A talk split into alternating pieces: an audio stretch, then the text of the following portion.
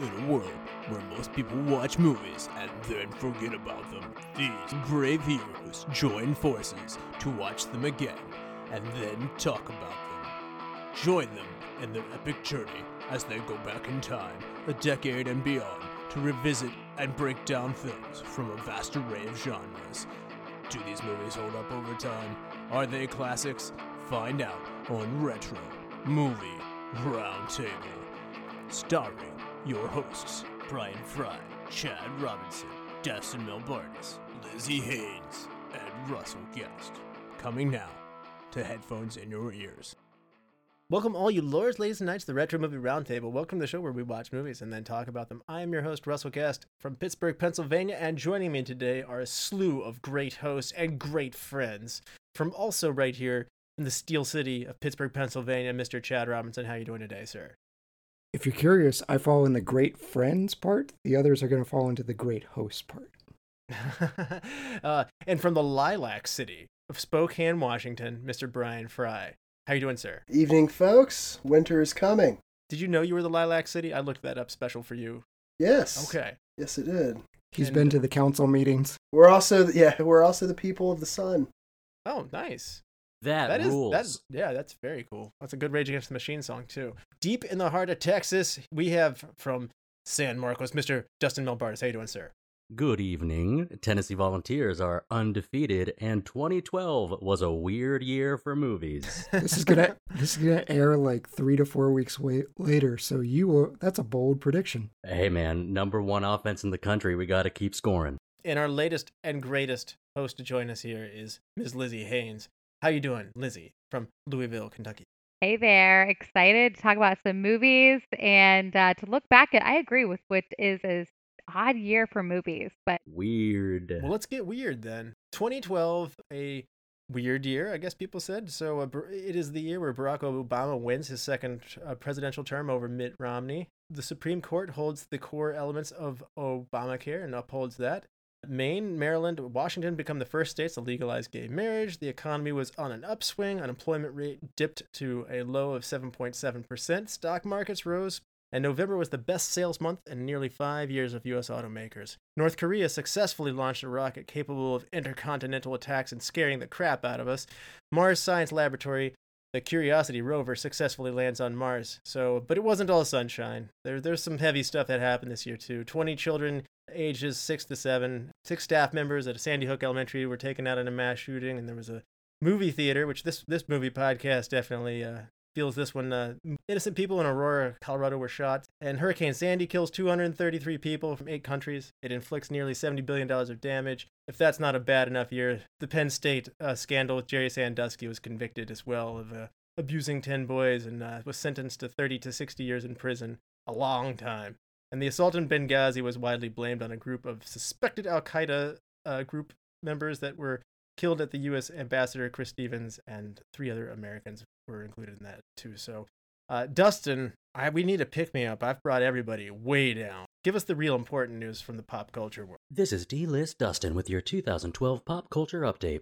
Fifty Shades of Grey is flying off the bookshelves. Me, I don't think neckties are suitable for tying people up. That's just a safety thing. The identity of A on Pretty Little Liars was revealed. Spoiler alert, Dustin doesn't know a thing about what this is. Disney stars, well, they grow up, don't they? Mi- Miley Cyrus retired from Hannah Montana. Her haircut was all the rage. Boy, wait till they see what comes next. Demi Lovato jumps to the X Factor. Selena Gomez graduates from Wizards of Waverly Place to Spring Breakers. Brad Pitt and Angelina Jolie get engaged and start working out how to sell rosé wine. Michael Clarke Duncan, American national treasure, who portrayed Kingpin, Minute, Bear, and John Coffey, passes away at 54. Lindsay Lohan and Amanda Bynes are the young celebrity train wrecks du jour. Kate Upton takes the cover of the Sports Illustrated swimsuit edition, which is apparently still a thing. Sadly, sadly, sadly, MTV's Jersey Shore ends its run after six seasons, the best MTV show since Next. Yeah, now this is Drive Time Dustin with your 2012 music update. Gotye had the biggest song, Somebody That I Used to Know. Carly Rae Jepsen with Call Me Maybe, the lip sync song of the summer. We got our first and last taste of fun, F U N period, with We Are Young. Bruno Mars, Locked Out of Heaven, released early off his album, and I started to like him. after I considered him too immature. David Guetta tapped Sia for vocals on Titanium. Macklemore and Ryan Lewis smashed onto the scene with Thrift Shop. And who could forget Psy with Gangnam Style? Well, I wish I could. In sadder news, Whitney Houston passes away at the age of 48. In rock, Jack White drops his first solo album. Linkin Park releases Living Things. Shinedown releases Amaryllis. And Soundgarden releases their first new album in 15 years. Well, what was Dustin listening to? Lonely Boy from the Black Keys El Camino. M83's Midnight City still gets regular play 10 years later, as does I Will Wait by Mumford & Sons, Cough Syrup from Young the Giant, Madness by Muse, and the entire Neck of the Woods album from the Silver Sun Pickups. Wow. Now with sports, let's throw to the guy who beat me by a Tua Tagovailoa kneel down in our fantasy league this week, your friend and mine, Brian Fry. Da da da da da da da da da. All right. Well, in 2012, Jeremy Lin became the darling of the NBA with Linsanity. The U.S. women's gymnastic team conquered the world at the 2012 Olympics. New York Giants won the Super Bowl over Tom Brady. Miami Heat won. won Miami Heat won the NBA Finals over the Oklahoma City Thunder. Poor Russell Westbrook. San Francisco Giants won the World Series over the St. Louis Cardinals, and the LA Kings win the Stanley Cup over the Jersey Devils. Before we go on to our top 2012 picks, we wanted to give a little context for the movies that were big in 2012. So, Lizzie? Let's talk about the things that really matter, right? Movies. Okay, so let's talk about the top 10 grossing movies of 2012. Starting at number 10, Madagascar 3, Europe's Most Wanted. I sure didn't see that. I don't know about you guys. no. No bueno. What's Madagascar? I- that. It's a oh, you'll find out. Africa you will like to move it, move it. Number uh, uh, uh, nine, we've got Ted, a movie that I'm sure we'll be hearing about later. Number eight, Disney's Brave. Seven, The Amazing Spider Man. Number six, will it be in our top 10? Will it not? I don't know. The Twilight Saga, Breaking Dawn, Part Two. Dustin, Dustin, admit it. That one's in your top 10. Uh, I I did not know that it had anything after the colon. I was like, wait, there's Justice for CGI babies. Rennie Smith. Chad, Chad was glad that they split that last book into two just to give you a little more time. there's, It That's is needed Dracula Part Seven. it needed room to breathe. That's true. Number five, we've got The Hobbit, An Unexpected Journey. Uh, Tolkien fans everywhere were weeping with that movie. Someone should do a podcast on that that movie. Four, we have got Skyfall. Number three, big year for movie adaptations of uh, of novels. We've got number three, The Hunger Games.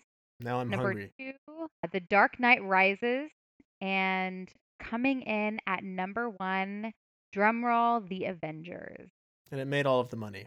It Huge. made all of the money, over six hundred million dollars.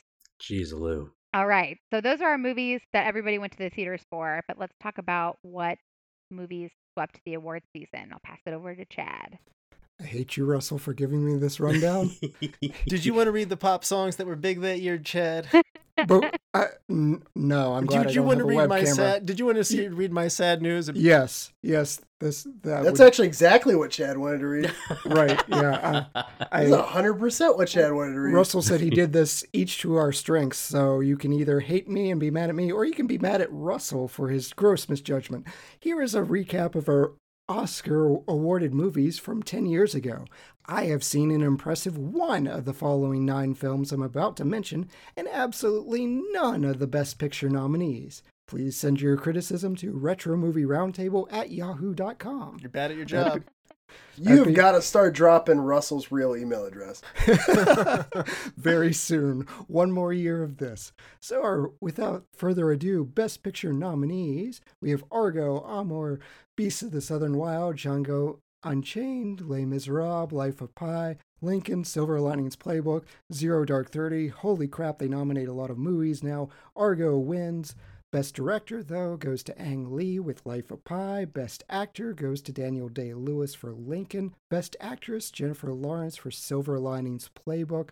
Best Supporting Actor was Christ- Christoph Waltz in Django Unchained. Best Supporting Actress, Anne Hathaway for Les Miserables. Best Original Screenplay, Django Unchained, Quentin Tarantino. Adapted goes to Argo. Animated goes to Brave. Cinematography, Life of Pi, as well as visual effects, best score. Our best makeup and sound goes to Les Miserables, the only movie I've seen coming up. Best song, Skyfall. Adele's version of Skyfall with Paul Epworth also wins Best Sound Editing. Best film editing goes to Argo. Best production design goes to Lincoln. So, if you were keeping tabs at home, I know you were, tally marks for each. That's four to Life of Pi with 11 nominations, three to Argo, seven nominations, three to Les Mis, two to Lincoln, two to Skyfall.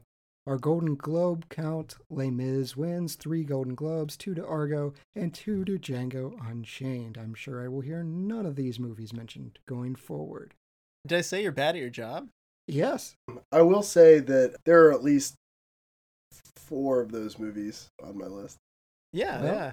Shame Okay. on I'll you. mention some of these movies. There are some good movies in here, Chad. You should crack open a few of these and I will not. This is this is one of the this is one of the few years where I actually thought the Academy got it mostly right. No, no, and I will debate that, and we will we will definitely get some of those after the break. Welcome to the All 80s Movies Podcast. I'm Bill.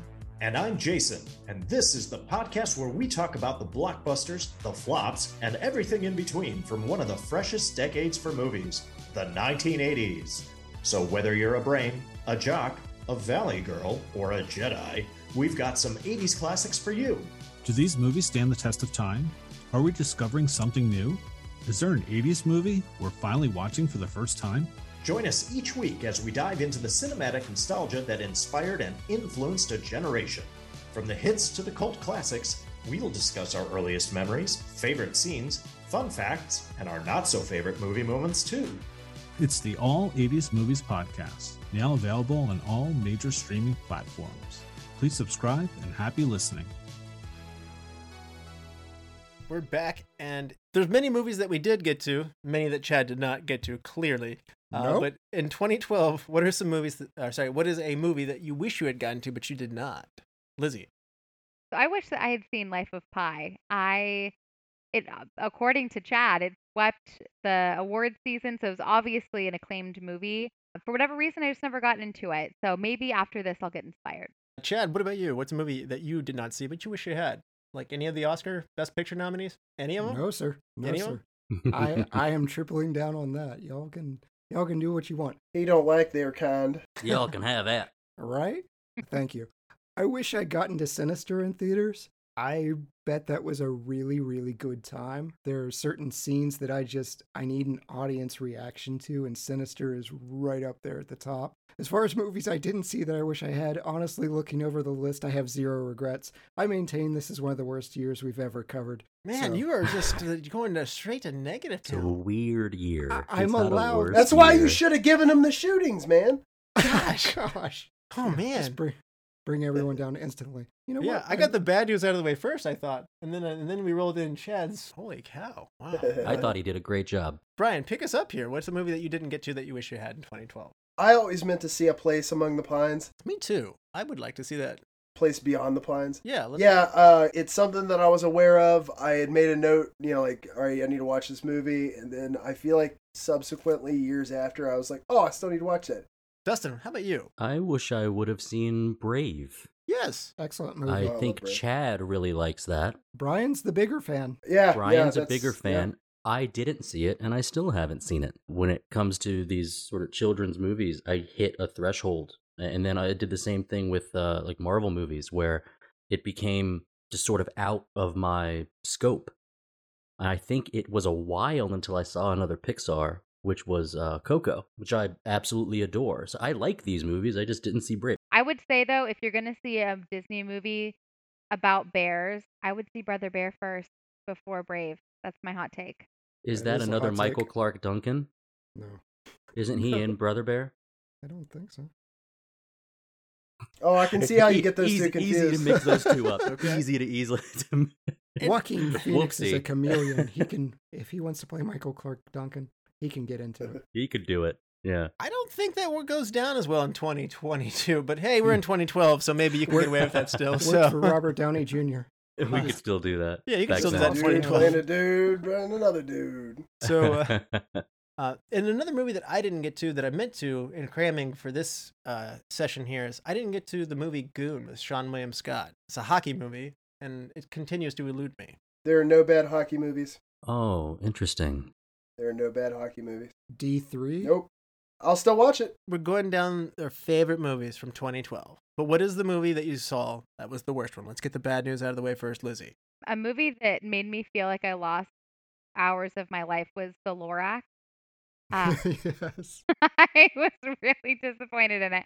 So I'm, uh, you know, a, a late '80s baby. I grew up on Dr. Seuss, as many millennials did, and as many children still do. And I, I was really excited about the Lorax. It was my favorite Dr. Seuss book. It's like a little dark, little creepy, so it's right up my alley, but still has a really important lesson. And they, it was like they took the character, the Lorax, and the general world but then there was no lessons kind of it was nothing it was it was very hard to understand how they created this movie and why they created it and it just felt like a complete an utter waste of my time and i was, was Man, over. yeah, I can tell this one really disappointed you. i Yeah. was Uh, really really mad now let's go to somebody else who doesn't have any particularly negative feelings about movies. Chad. Oh, Lord. That's So, so I should have known by the title, but I'm going to say it just in case anyone has any doubt. I watched the movie Bloody Bloody Bible Camp. oh my god And Excellent. good, and you shouldn't. This is just one of those things where I was trying to find. I try and watch 20 horror movies from each year, uh, going back all the way to like the 40s, I think, is what I've knocked out. And this was one of the 20 that I watched. It has no redeeming qualities whatsoever. Ron Jeremy's in it. That, uh, I mean, Well, there's just, one. No, it's just a, a terrible, terrible movie. So in a year of top 20 horror movies, this doesn't make your top 20 horror movies, even though you only watched 20 horror movies from this year. I watched more than 20 this year, but yeah, it, this would be at negative 200. Like, Yikes. Chad's top 20 at the moment just went straight to 19. yes. So, all right. Uh, now, Brian, what about you? What's what's your number one movie that, or I should say, your number bottom? My number bottom movie.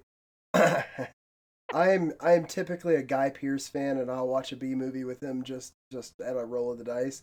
And I did. It was called Lockout, and it was such a bad movie. Like it it was painfully bad. Like it wasn't even like cheeky fun, cheesy bad.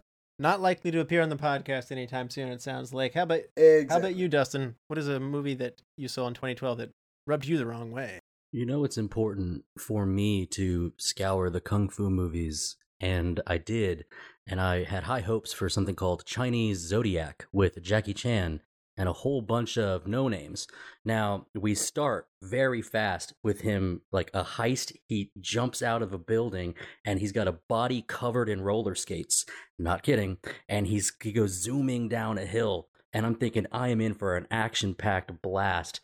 It had set a record for the most live stunts and the largest stunt crew ever in a movie.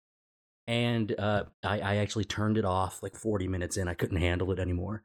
It was uh, it was Oh. the worst I've ever seen from him uh, as far as like his productions, and it just kind of bummed me out. So Chinese Zodiac is a no no. The Melbardis Walk Away. Wow. Yeah, Yeah. that's what it was.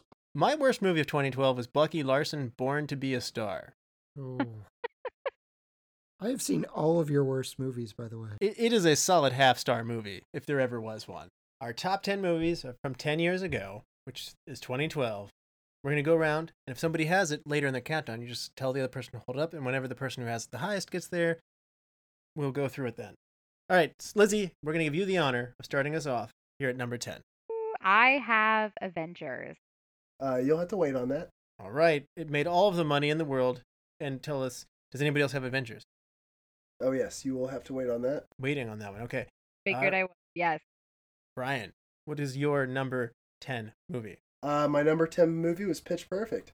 Wait on that, sir. Wait on that one too. Okay. All right, we got some popular choices early on here. Dustin, what is your number 10 movie? I would be really surprised if somebody makes me wait on this one. It is called Rurouni Kenshin. Please tell us more. As I mentioned, I always look to look for kung fu movies, And while I was looking for kung fu movies, I found the best samurai movie of the year. So this is actually based on an anime from the 90s. And uh, even though I was on the Akira podcast, I'm not really an anime guy. This was just one that I happened to remember from Toonami back in the back in the day.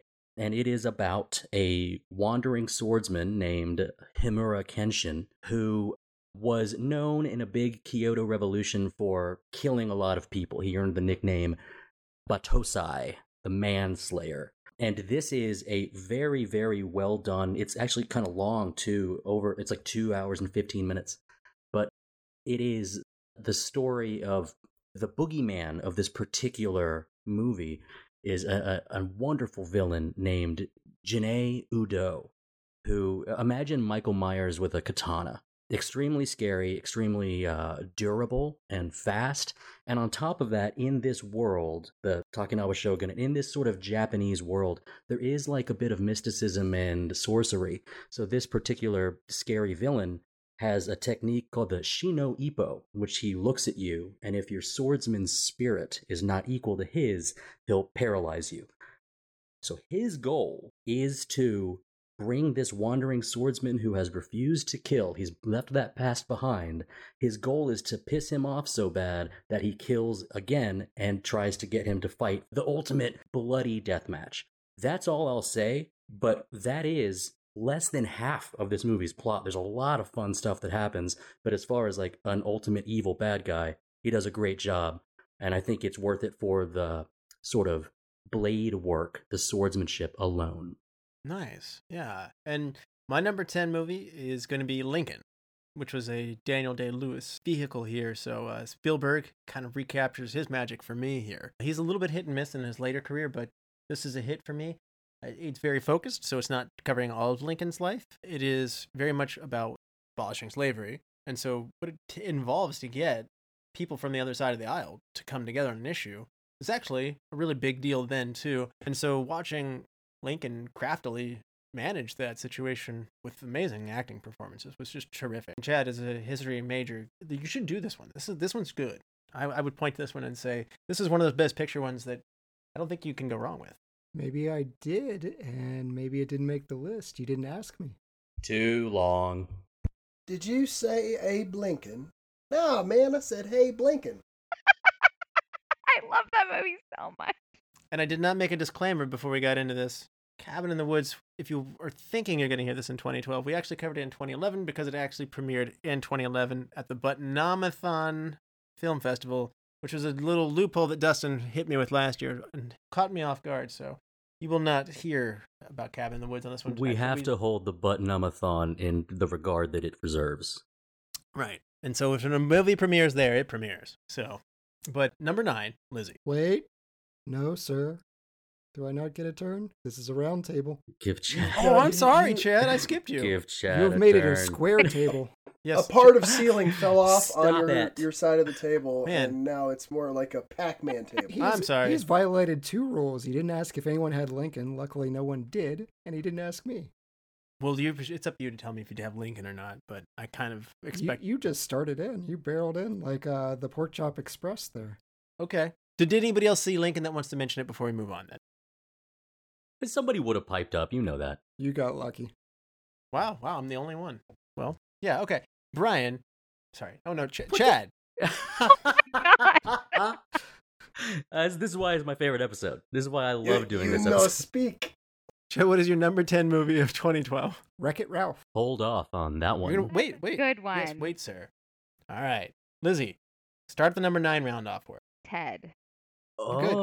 the Wow. only Tell us about one. Ted. I'm shocked by that. Okay, well, a Boston boy who his biggest dream is to have friends. He makes a wish on his teddy bear as a young boy, and his teddy bear comes to life, and they become best friends. And then fast forward, what, maybe about 20 years later, and his teddy bear is now crass and crude and absolutely hilarious. Then um, cute, yeah.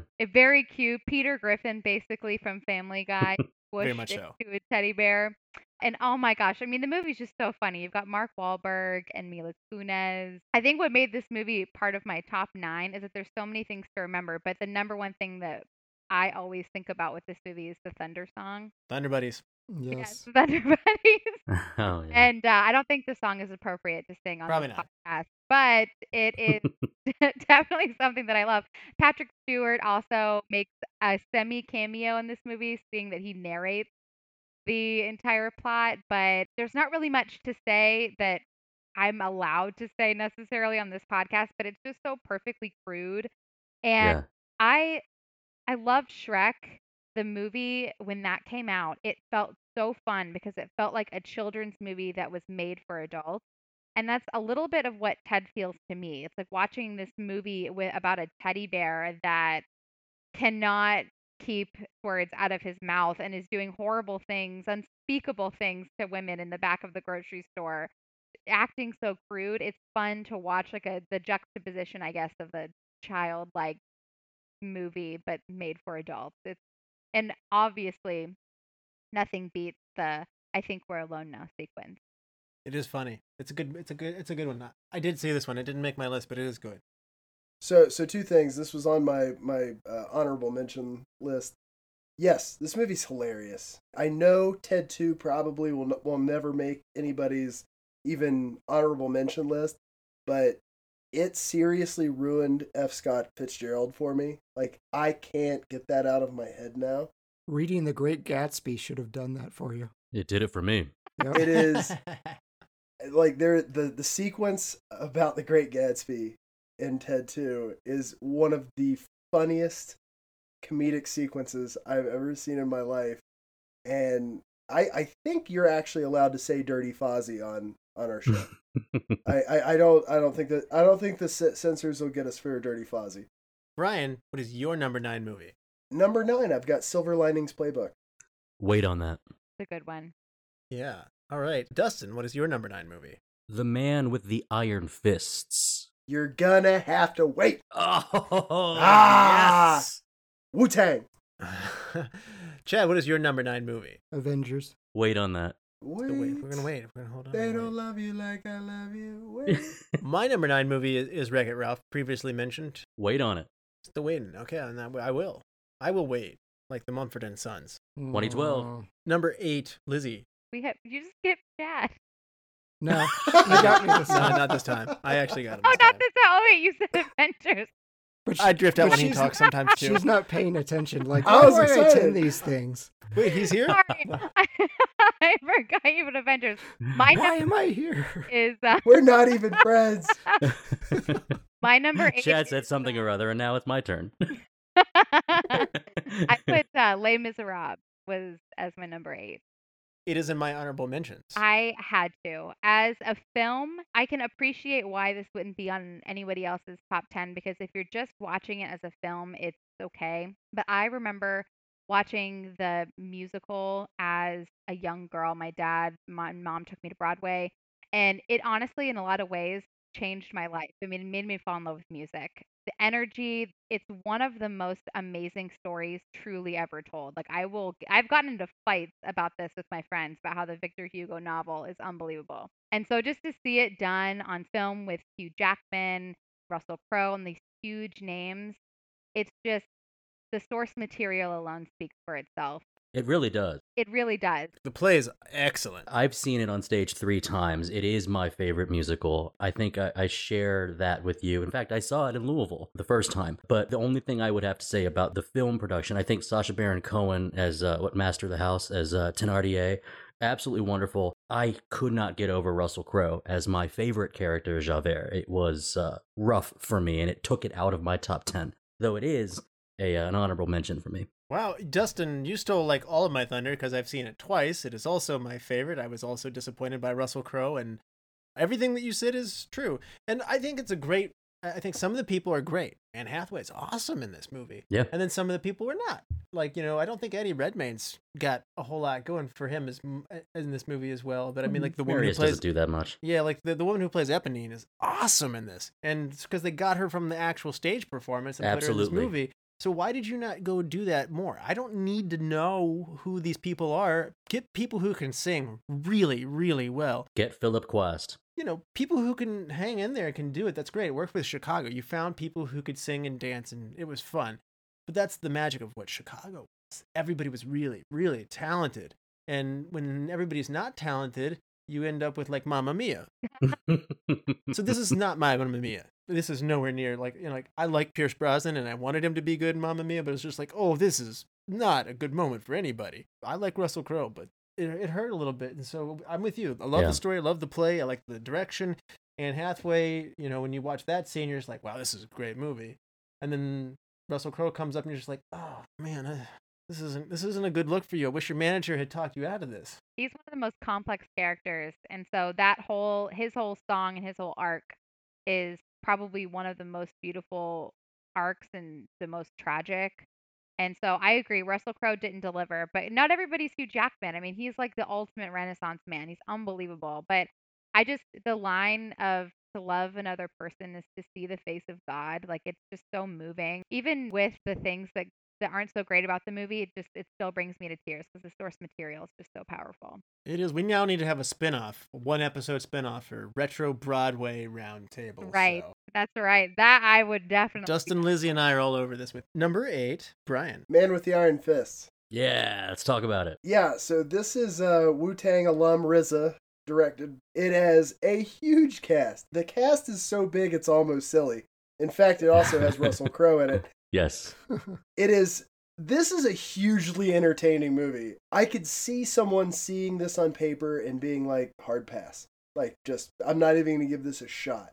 This was such an entertaining film. Without ruining anything, this is a thrill ride of fun martial arts fight sequences to a backdrop of a motley crew of various fighters hmm being put together to achieve a goal, I guess, without spoilers. Every fight is a consequential one. The surprises that you get are stylish and they're actor driven. Special kudos shout out for uh, Byron Mann, who plays Silver Lion, uh, who I'd never seen before, but he just absolutely nails the sort of 70s style that RZA was going for. The last thing I would want to say about it that you didn't say was the Wu Tang Clan like kind of took its name from an old martial arts Right. movie, and so forever RZA had wanted to kind of give an homage back, and he trained hard. He he stars in the movie. It's so great, and I didn't think it would be as good as it is, but this is just a reminder because Jet Li and Kiss of the Dragon did this first. Kung Fu and hip hop together is a match made in heaven. It really is. And I'll also say I think this is the first movie I saw Batista in. First I saw him in. Be be grateful for that. Chad, how about you? What is your number eight movie? Boo, boo, Chad, boo. No, I like Batista, but his early movies, man. My favorite for number eight was Frankenweenie. It's a good one. Oh, Yeah. a good one. I thought that sound was a ugh. Oh, yeah, that was, No, I was like, that's- like such a condescending. Aw, he likes Ugh. that movie. No, I'm Frankenweenie. sorry. My my son was literally just watching that. It's a sweet little movie. It was a genuine awe. Yeah, it's it's a gateway drug for children into the horror universe. So this is this is a fantastic film. It's a Tim Burton collaboration. If you're checking Does the Dog Die? It actually dies twice in this movie, spoiler alert. There are dead pets all over this entire movie, but it's a lot of horror homages. Victor Frankenstein is a character. The little neighbor is Von Helsing. There's Igor. Uh, there's some pet cemetery references. It's a sweet, touching movie about a boy that just loves his dog and experiments to bring him back to life and accidentally turns the neighborhood cat into a giant bat monster. So, yeah, And it's done in a heartwarming Tim Burton way. it is. In the heartwarming throngs of Sweeney Todd. the heartwarming throngs of dead pets. Dustin, hit us with your number eight movie. Number eight, I have Looper.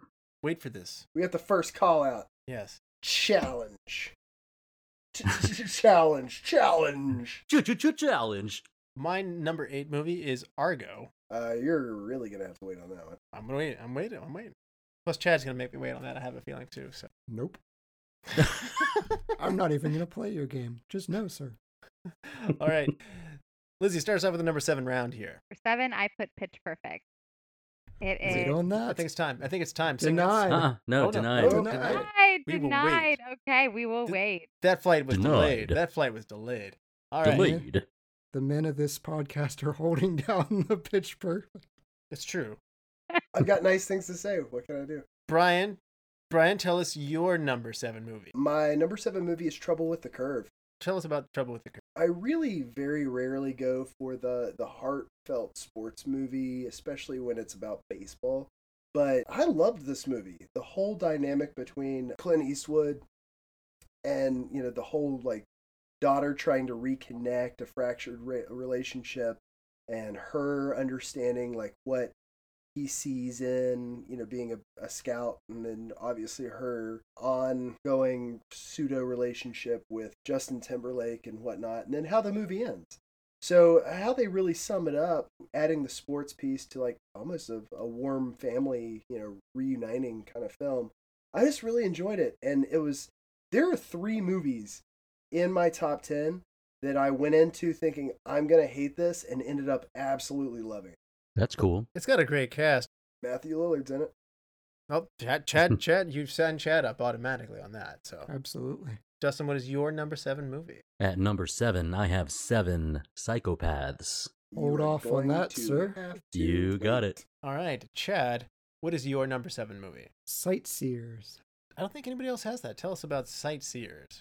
This is an Edgar Wright film. It's a dark horror comedy at its finest. It's kind of one of those cult movies that you can't just go around recommending to casual people because they'll look at you funny. But if you're a fan of Shaun of the Dead, it's a lot of fun. So it's a couple going on a road trip, and the boyfriend accidentally kills someone, or does he? And then they get a taste for it and they just roam the countryside finding people to murder and it's it's a lot more fun than that because they're bad at their job and it's got that british humor to it so great film check it out that's how jess and i retire i believe you yeah less british but yes They'll turn British just like Madonna did. My number seven movie rolls around, and I've got Life of Pi. Didn't even see it. Oh, never Nope. seen it. So this is an incredibly stylish, inventive movie. There's nothing else like it. It's very original. It combines fantasy, spiritualism, and just just being a human being and the human experience. It's a big it's on a raft with a tiger It, Right. it is a very ambitious movie. It it's is a metaphorical tiger something we can all relate to being does, it doesn't adrift with a tiger on a raft so I mean, yes, yes, charlie sheen can but there's so much more to it. It's one of those movies that gets told through flashbacks. It's made well, it's told beautifully, and it's just very, very well presented visually. Even if the story weren't good, the visuals it are really, really good. It's exciting, it's touching, it pushes a lot of buttons. I might have actually nominated this one for my best picture of those of those nominees. I felt like this was the strongest of the class, so I was rooting for this one for best picture personally. Lizzie, start this off with the number six round. I put Think Like a Man. I've not seen don't this. I didn't see it. I've not seen this one. I Remembered do it. Oh man, it's so fun. I put this because I literally think I watch this maybe three or four times a year. I love this movie so much. It's a classic Battle of the Sexes romantic comedy. So it bases around Steve Harvey as himself. He writes a uh, "Act Like a Lady, Think Like a Man," and it's based. So this is not a Kevin Hart movie? Kevin Hart it is is a kevin hart Okay, movie okay. Yes, he is in it. But Steve Harvey, as himself, is interviewing and plugging his new book, Act Like a Lady, Think Like a Man, in which he is writing two women to help them get inside the mind of a man in order to essentially get what they're looking for from them. There's a storyline of a woman who's dating a guy who's too much of a mama's boy. There's a woman who's dating a man that won't commit. There's dating a man that doesn't have, he's checking all of the boxes. Doesn't have no bread. He's He's- not stacking paper. Exactly. He's not motivated to, uh, you know, have a five-year plan. And so originally, the women get a hold of this book, and you know, it stars like Gabrielle Union, Regina Hall, Taraji P Henson, Kevin Hart. Originally, the women read this book, and they use the book to be able to get what they're looking for from their men, and then eventually the tables turn, and the men realize that Steve is playing them and so then they play them at their own game and so it's kind of one of those they don't know that we know they know kind of situations and it is just it's just complete and total fun it's a sweet movie and also coming from it is like one of my favorite songs. It's John Legend's Best You've Ever Had. Married men, play it for your wives and you can thank me later. That's all I'll say. Oh, That's why sage advice there. So spicy. yeah, If we if we surveyed a hundred people, where how many people would say this is on their top ten? list? I, I will. I will tell you guys, this is a real book. For for those of you who don't know, this is a, actually a book. Yes. This is a real thing. now Brian, how about you? What is your number six movie? This is where I have Avengers. Wait on that. You, you, you hold your tongue, sir. All right. The biggest critic of comic Yeah, book this movies. this is Dustin before he got off the Marvel wagon. Clearly, Dustin, what's your number Yes. six movie? holding down the fort. You are right about that, Russell. My number six movie is The Dark Knight Rises. That is my number six movie as well. that was an honorable mention for me. We're friends, two friends having the same pick. Starring Chad Robinson. I'm in this movie and it's not in my list. So is it just it's you just and me, you Russell? and me. Surprisingly, I, and we have it right at the same place. Yeah, so it's it's Nolan Boy at it again. We we've got a cool story and a cool villain. Anne Hathaway makes the list again, playing Selina Kyle, never mentioned as Catwoman. We have sort of a cool wrap up to Christian Bale's portrayal of the world's greatest detective, which kind of doesn't make sense anymore per his, uh, his portrayals. Just a great culmination to a wonderful trilogy of movies. It's not better than The Dark Knight, but The Dark Knight Rises is a lot of fun. Tom Hardy was very open about like how he gained his size, and uh, he was just like, you know, obviously on top of working out, you don't have that much time. Visit forhims.com. Uh, forhims.com for all of your uh, male needs. Uh, he he he was just like, yo, the, I wasn't I wasn't trying to look cut. A lot of that is fat, and it's true. Um, You, you you put on fat, and your other muscles will look bigger. I think it was a fun story. It wasn't quite like the Bane story you might have known from the comic books, but that's okay. I I really liked it. yeah, it was better than that. That's not the Bane story I was used to either, but I really liked it. Missing a teddy bear. Mhm. I think the Christian Bale and Michael Caine and Morgan Freeman, the whole crew, man, I wish we could have gotten more of these. These were so good. And I, I know Christopher Nolan has an ambitious eye, and I wish he could have stayed in the Batman world just a little bit longer because all three of these movies are very enjoyable, and I especially enjoy. I'll be honest with you, I, I watch Batman Begins the most, but I probably watch this one the second most. And I probably watch Dark Knight the least. I don't know why that is, but probably just because it's it's it's heavier than these others. Maybe I don't know. I really enjoyed the Catwoman character. people also like to do the Bane voice. Like people just oh, I love. love. Yeah, I do. Everyone I, loves I doing quote. the Bane voice. I quote that Bane piece all the time. I'll also say this: they have been doing wonderful things with Catwoman post Michelle Pfeiffer. I mean, it has only gone up Halle Berry. from Halle Berry was not a good. was in not Batman in Batman Yeah, I was gonna movies. that. In Batman movies. That's fair. I She's thought in Brian was just Batman. being a complete troll by saying. So yeah, the, the the Bane stuff though, like we were supposed to be threatened. I was one of the extras in the stadium that's being blown up. Uh, quick Oh, that's tidbit: right. the biggest bit of CGI ever in movies is making Hines Ward fast enough to outrun an explosion. He shouldn't be getting a kickoff return. We know that.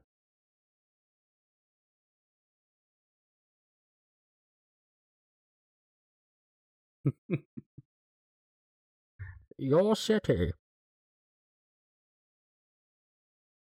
Not that I want to steer people to another podcast, but there's a podcast called Doug Loves Movies, and around this time period, Doug Benson, comedian Doug Benson, would uh, do he would take quotes from the movie Lincoln, which I mentioned earlier, and from The Dark Knight Yes. Rises. Yes. and he would uh, he said and he would say that you know like the voices are the same and so like he would say like it is now time for your liberation and then you'd have to guess which which one was it was it bane or lincoln and so uh, it's actually pretty hard to Oh, tell yeah. with the quotes and the Bane or voice Lincoln. so- Yes. Very Bane Yes. or Lincoln. Yeah. I'm the biggest buck in this lick. Actual Lincoln quote. all right lizzie let's start off with the number No, I will not be skipped again, sir. sorry I will not be silent. sorry that was a genuine mistake and not I don't believe you anymore. I know. Conspiracy. You are not to be. You Let's are not to be trusted. Lizzie. Dustin, I Dustin had the same six Look. as me, and it got confusing. I'm sorry. That'll never happen uh, again. Number will. Yes, number will. six. Oh, he said it. yeah, yeah, everyone's waiting for the number five. Dustin's gonna stop me here anyways, but number six is pitch perfect for me. It's the time. Uh, you can go ahead. I don't have it no, he does not have it. I thought you did. No. It You're wasn't the me. high. You're the high man on the totem pole, Chad. Pitch, highest pitch perfect at Oh six. my goodness! I get to talk about the the Barden Bellas. Great. This is this is a dream for me. You know what though? The this movie is delightful. I will sit down and watch it at any time. I was super reluctant to see the movie, but I was the one that actually suggested it to my Really? wife.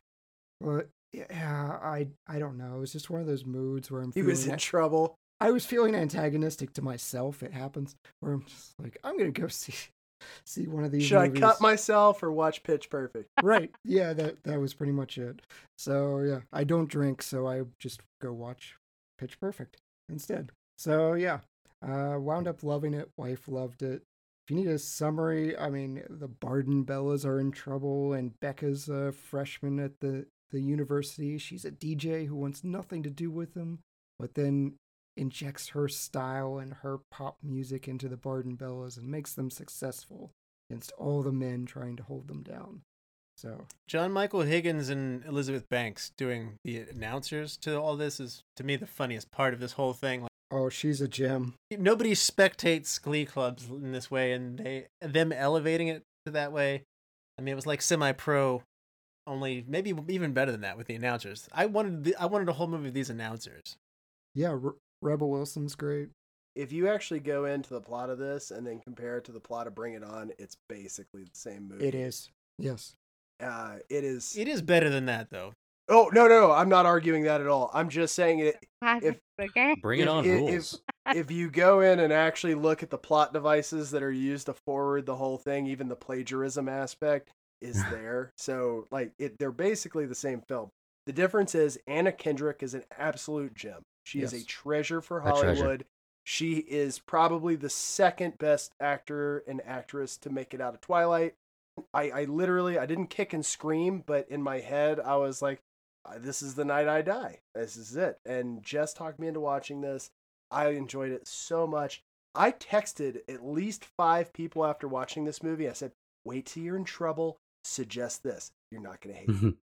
I, Like- I have something to say. I, I haven't seen these movies, but if I'm looking for a song and I see that it's covered in the movie Pitch Perfect, I'll listen to it. I'll watch the clip of it because I know that it's well done. And that's the opposite of when I see a song that was like covered in Glee, which Right, is sure. like, no, st- stay away from that. But the Pitch Perfect versions of like these songs with their dances and performances are like, this has got to be fun at least. And it always is. The cup sequence is so much fun. Oh, good. Yes. I have this It's movie. I have this movie ranked too low. You guys are making me remember that I, I like this better. I have this down at 39, and I need to move it up. I think. You need to. The I- time will come for your reckoning, Russell. Top 39? What? What?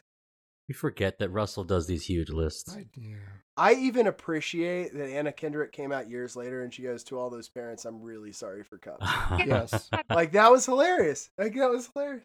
No, I, I like Cups. Cups is catchy. No, I, I'm just, but it's funny that she's like, I understand that this song got beaten to death for you. Right. I'm sorry. yeah, Yeah. nine year old girls, like, that's their jam. We all loved it. I actually read Anna Kendrick's first biography because I enjoyed this movie so much. It's called Scrappy Little Nobody. Cute. Crappy little nobody. that that tracks. Fun fact about me: I was actually in a uh, an a cappella group in college, and Awesome. that was why I wanted to go see this movie so badly. I absolutely loved it. We were probably more like Barden Bella's pre Beca. I would have loved it if we were post Beca, but uh, but we were definitely a little bit more buttoned up. I went to uh, the University of Kentucky. We were called Pause and Listen. It's a pun, if you guys get it, you know, because we were the wild. See what you did there. Yeah. Yeah, pretty cute. that is great. So on the next episode of Retro Movie Roundtable, I'll get out my pitch pipe. We also just need to sing more. Yeah, we could do a sea shanty. yeah. They were big five minutes ago. Overrated. well, we gotta we gotta share those with Master and Commander this year. So Yeah, we got a little bit of that. Lizzie, number five. I put The Hunger Games. I loved this movie. This movie for me was, uh, well, to be fair, backing up, this novel was a resurgence for me for my love of reading.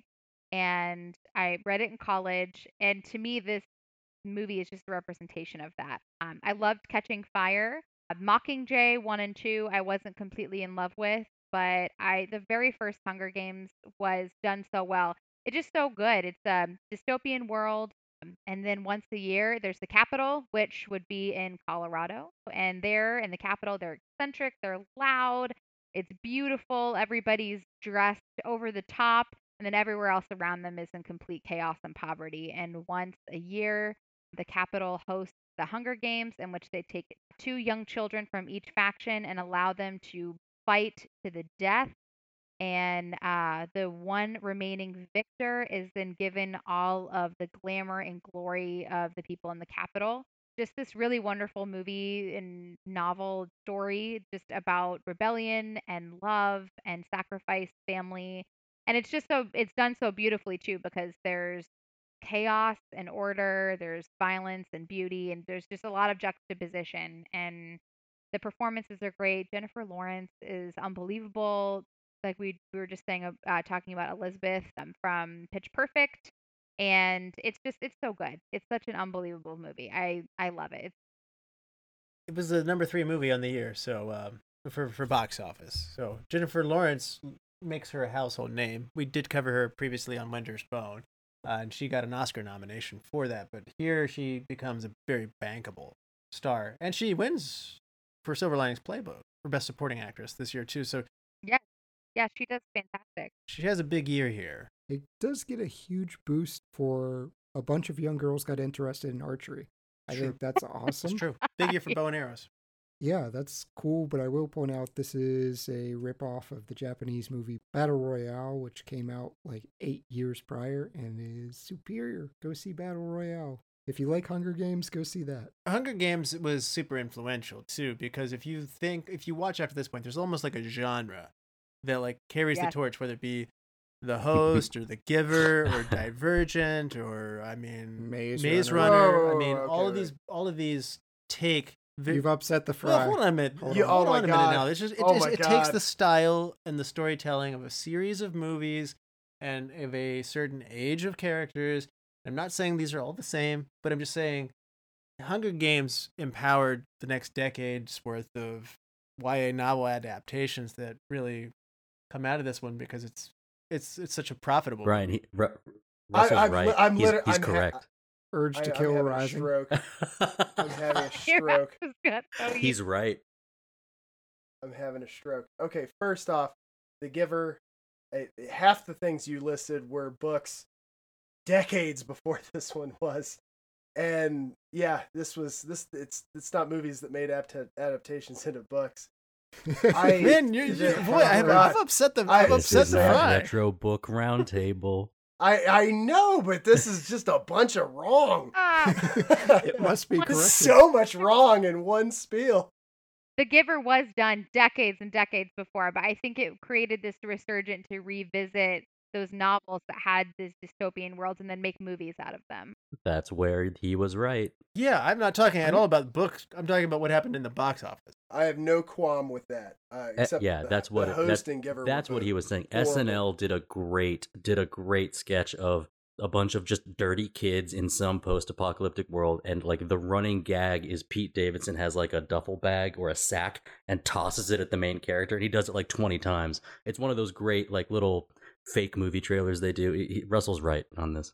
It amazes me that nobody decided to go do Lord of the Flies, which would be like one of the more They brutal. really They did in like the 40s or 50s. And that's what I'm saying. Like this was the time to go back and do it. So I mean, these YA novels, maybe it was too brutal. Although Hunger Games, you have kids killing each other too. So I mean, I think I was would, only how do- one murder in Lord of the Flies. But but to what Brian's saying, like the books are older. Yes, I mean this ignited them grabbing every book from the YA novel tree. I'm wondering how it evaded them. I think it was. I think this was the right time for do, to do Lord of the Flies. Where were the producers on that? They didn't grab Animorphs. The, the books. K A Applegate. K A Applegate.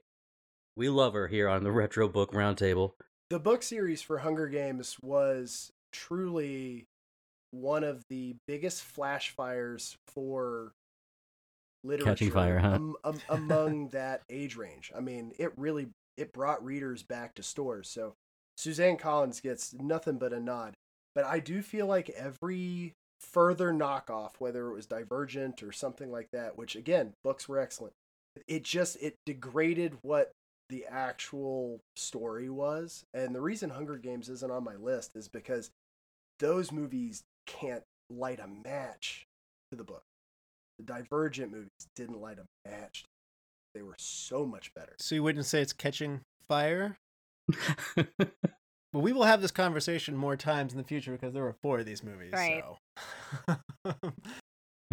I'm, I think I'm sick that day. Yeah, I I will not be. It's gonna be a that fit. It's gonna be a fit coming yeah, I soon. think me and Chad are sick that day. Remember? You're just gonna Right, get a cranky right. fry and an excited Lizzie. yeah. All right. So uh, going on with the number five round, Dustin. this is where I have Wreck It Ralph.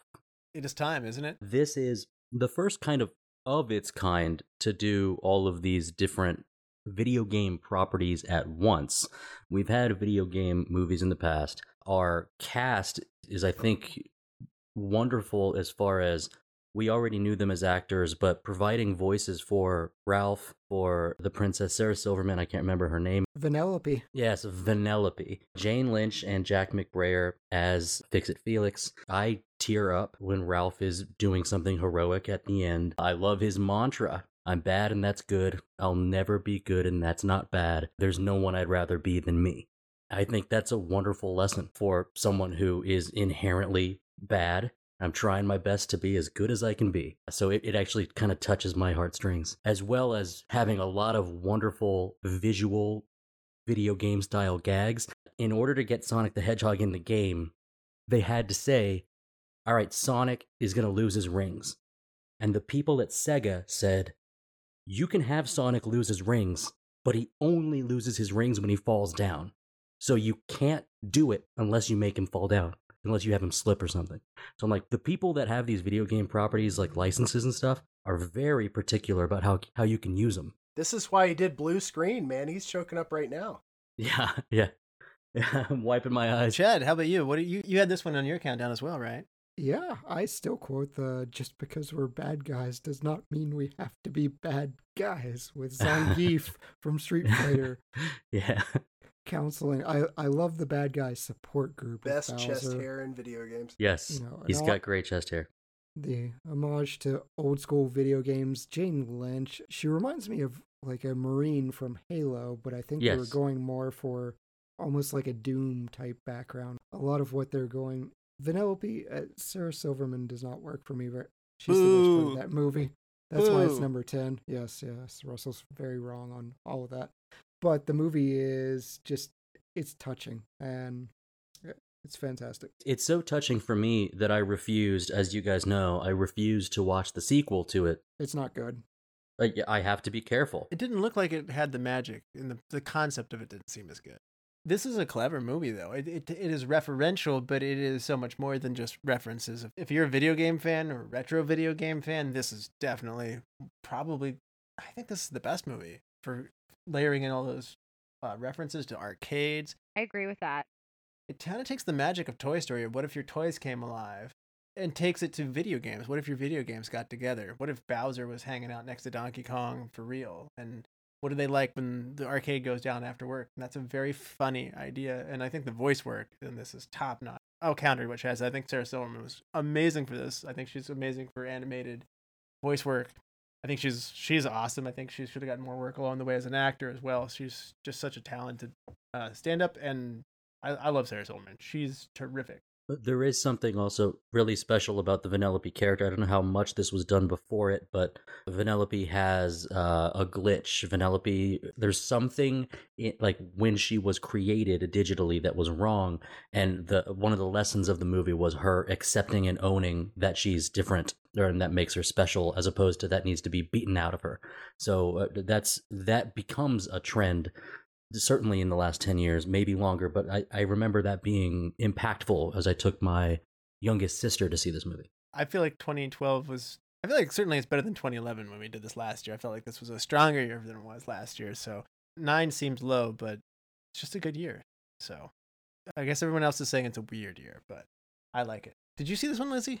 I did. I I actually really liked it. I remember I was a big Mario gal, still am to this day. So I really loved being able to see all of the callbacks. I played Sonic as a kid, and you guys said it perfectly. I just love the idea that the bad guy has an existential crisis and doesn't know what to do about it. And I love an animated movie that can be fun for kids, but also really has a lot of fun callbacks for adults. Yeah. Does it so perfectly, where you're having fun. It doesn't feel like you're suffering through a movie for your kids, like you're having a good time too. I loved it.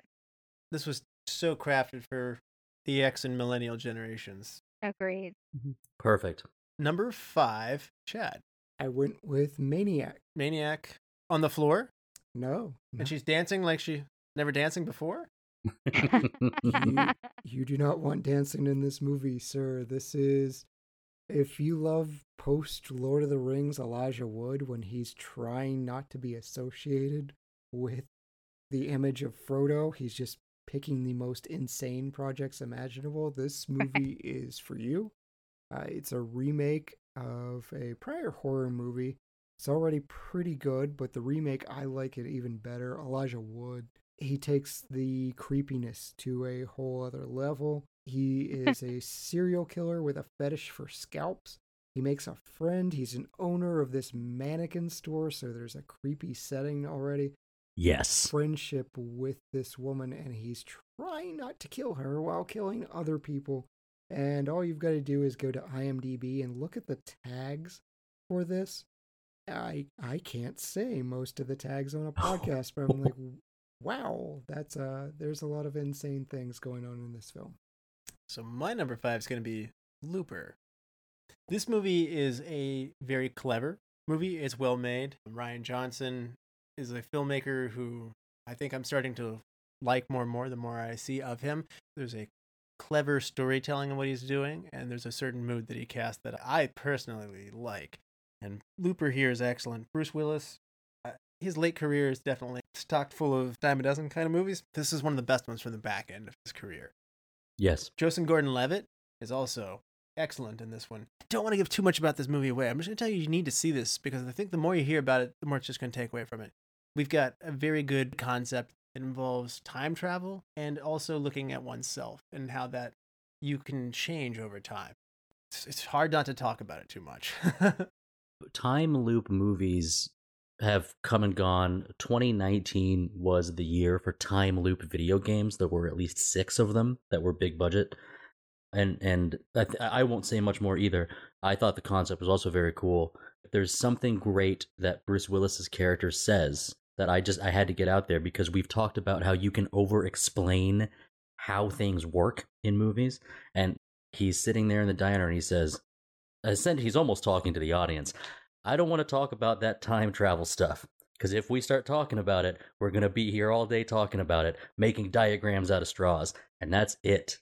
It's okay to not understand why it works or how it works. I love it. it's it's not a condescending movie, that's for sure. It doesn't spoon feed it for you. So, like I said, it's a smart science fiction movie. Uh, Fry, is this not on your list? This seems like a Fry movie. Uh, I enjoyed this movie. It's just it's not something that I would maybe rank. Like it might be in a top thirty. I had you pegged wrong. It's an enjoyable movie. Uh, in fact, I want to say I rewatched it sometime recently. I will say it wasn't recently enough to not get it confused with Jumper, which when you first said Looper, I was thinking Jumper, and I was like, oh Russ, oh No, Russ. no. It's like hey, no. Hayden Hayden Christensen. Christensen, come on, man. Oh man. no no no okay yeah yeah I had to think you had to jog my memory with Jumper No, was. no, I was kept going like, that's a Third Eye Blind song I don't know what you're talking about I will understand. As soon as you said Bruce Willis, I was like, oh right, okay, thank God. So, uh, Joseph Gordon-Levitt with blue eyes. It's weird. Joseph Gordon-Levitt in a, in a movie that's not about being a bike messenger. That's what I love. it's not something I probably like haunt about. Like I don't, I'm not even sure if I own it. But it's you know if it's something that's on TV, I'll watch it. I like that you have the lower benchmark for owning a movie though so I'm not even sure I would own this movie yeah, that's what I thought of too. Fry's I like, own some movies Fry's I like don't three and a half I've done that. stars okay maybe three stars or more I will own this movie Fry's got a Game of Thrones style throne made of the DVDs that he's bought.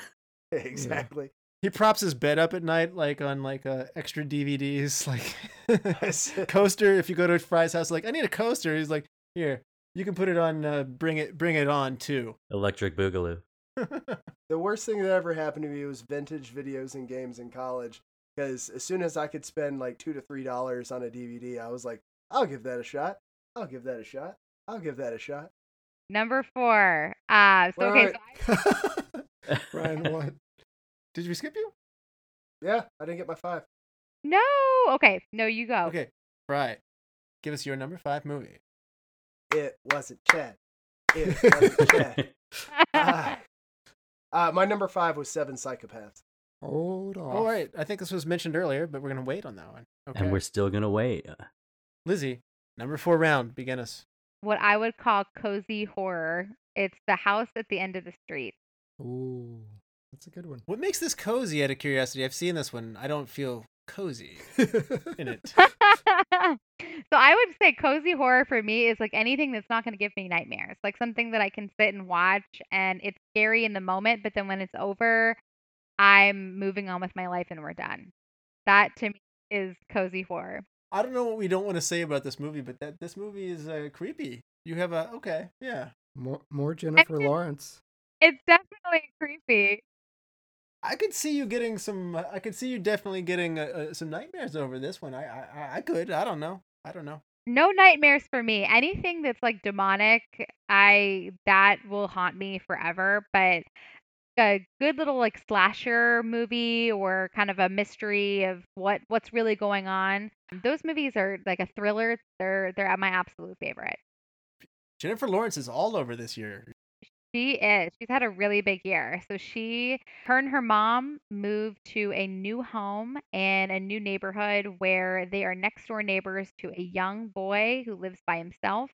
Everybody keeps away from him because he is unfortunately a final boy, I suppose. He's the remaining vic- uh, remaining member of his family after his sister uh, allegedly murdered his entire family, leaving him to fend for himself.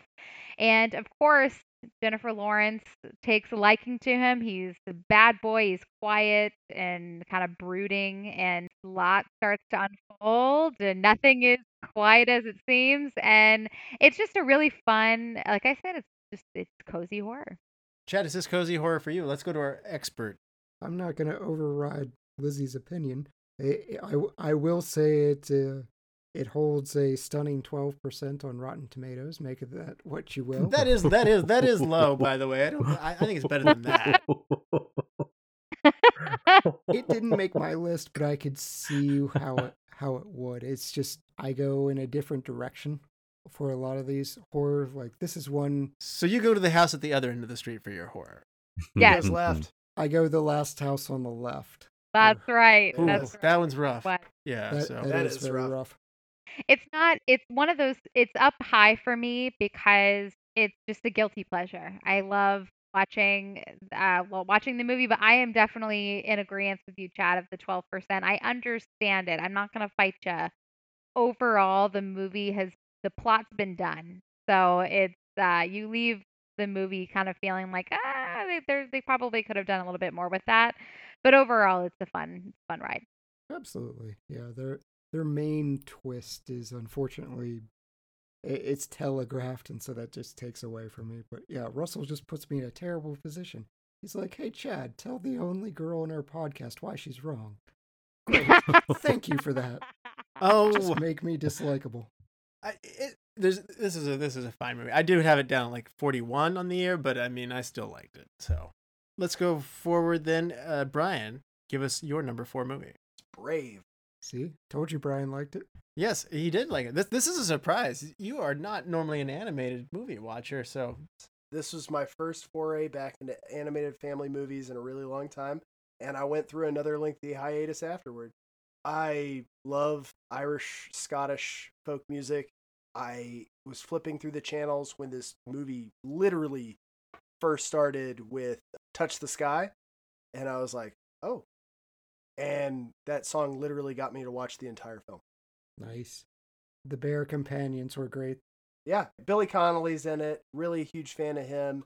And uh, yeah, I, this was a this was just a great movie, and it gives me hope. It gives me hope that I'll find more like this. But yeah, this this was just a perfect storm that happened when I ran into it. I'll even say uh, a, a nod to uh, Robbie Coltrane, who did a voice in this. Uh, R.I.P. Mm, cool. Small suggestion: if this is doing it for you, maybe check out How to Train Your Dragon.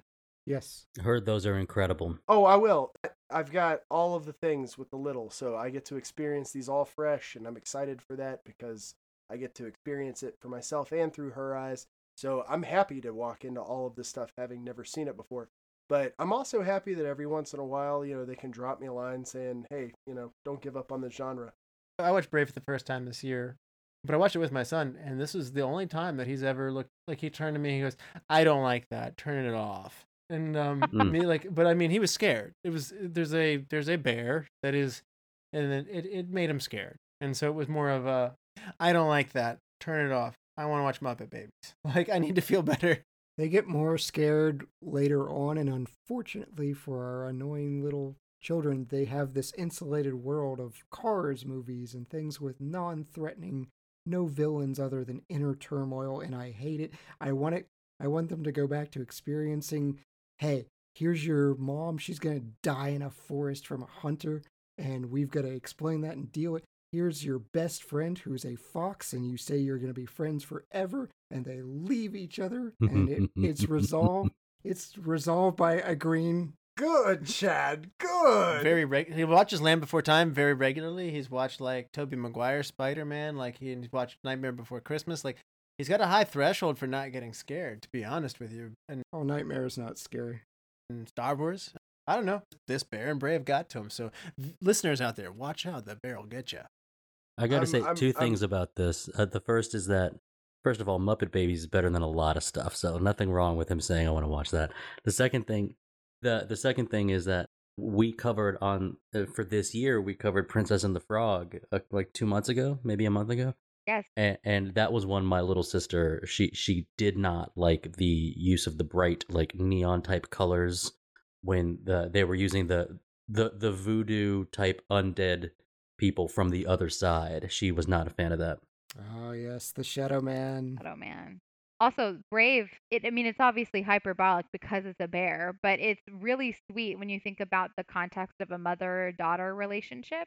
So I feel like that's something to look forward to, I think as well for like the little girls out there. I think it's just like a sweet movie about love and it's uh, kind of understanding each other and it's just I it's a good watch. But as I said earlier, if we're gonna watch movies with bears in it, think Brother Bear is the way to go. Over the hedge. I'm afraid that she's gonna finish watching it and be like, "Daddy, I want to climb the house." Dustin with your number four movie. it does seem weird that i would have it this high this is where i have the avengers This is off brand for you, Dustin. Dun, dun, dun, dun, dun, dun, dun. i saw this three times in theaters That explains how it made so much money. It got all I of Dustin's hadn't money. seen a movie multiple times in theaters, many times in my life. In fact, I could count them on one hand. This, Matrix Reloaded, Rogue One, and Pacific Rim. All of those other ones I saw twice. I saw the Avengers three times with three separate groups of people. Now, I know that we've gotten the superhero team together before Mystery Men, a triumph, a classic hmm the Avengers uh, for introducing some people that had an established career, but really blasting like Tom Hiddleston to writing a wave that's lasted ten years. Obviously, we've got our Hemsworth, we've got Johansson, we've got you know I- Iron Man kind of started the whole thing. Robert Downey Jr. does a great job.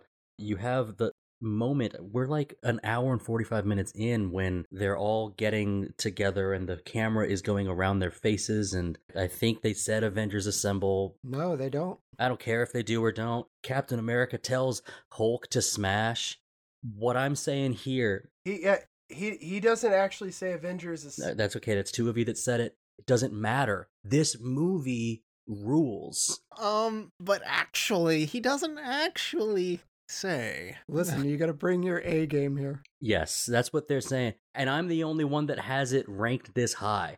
This movie set off the tone for this next big wave of MCU movies, which kind of stinks because it means that like it's to blame for all of this fervor about these movies.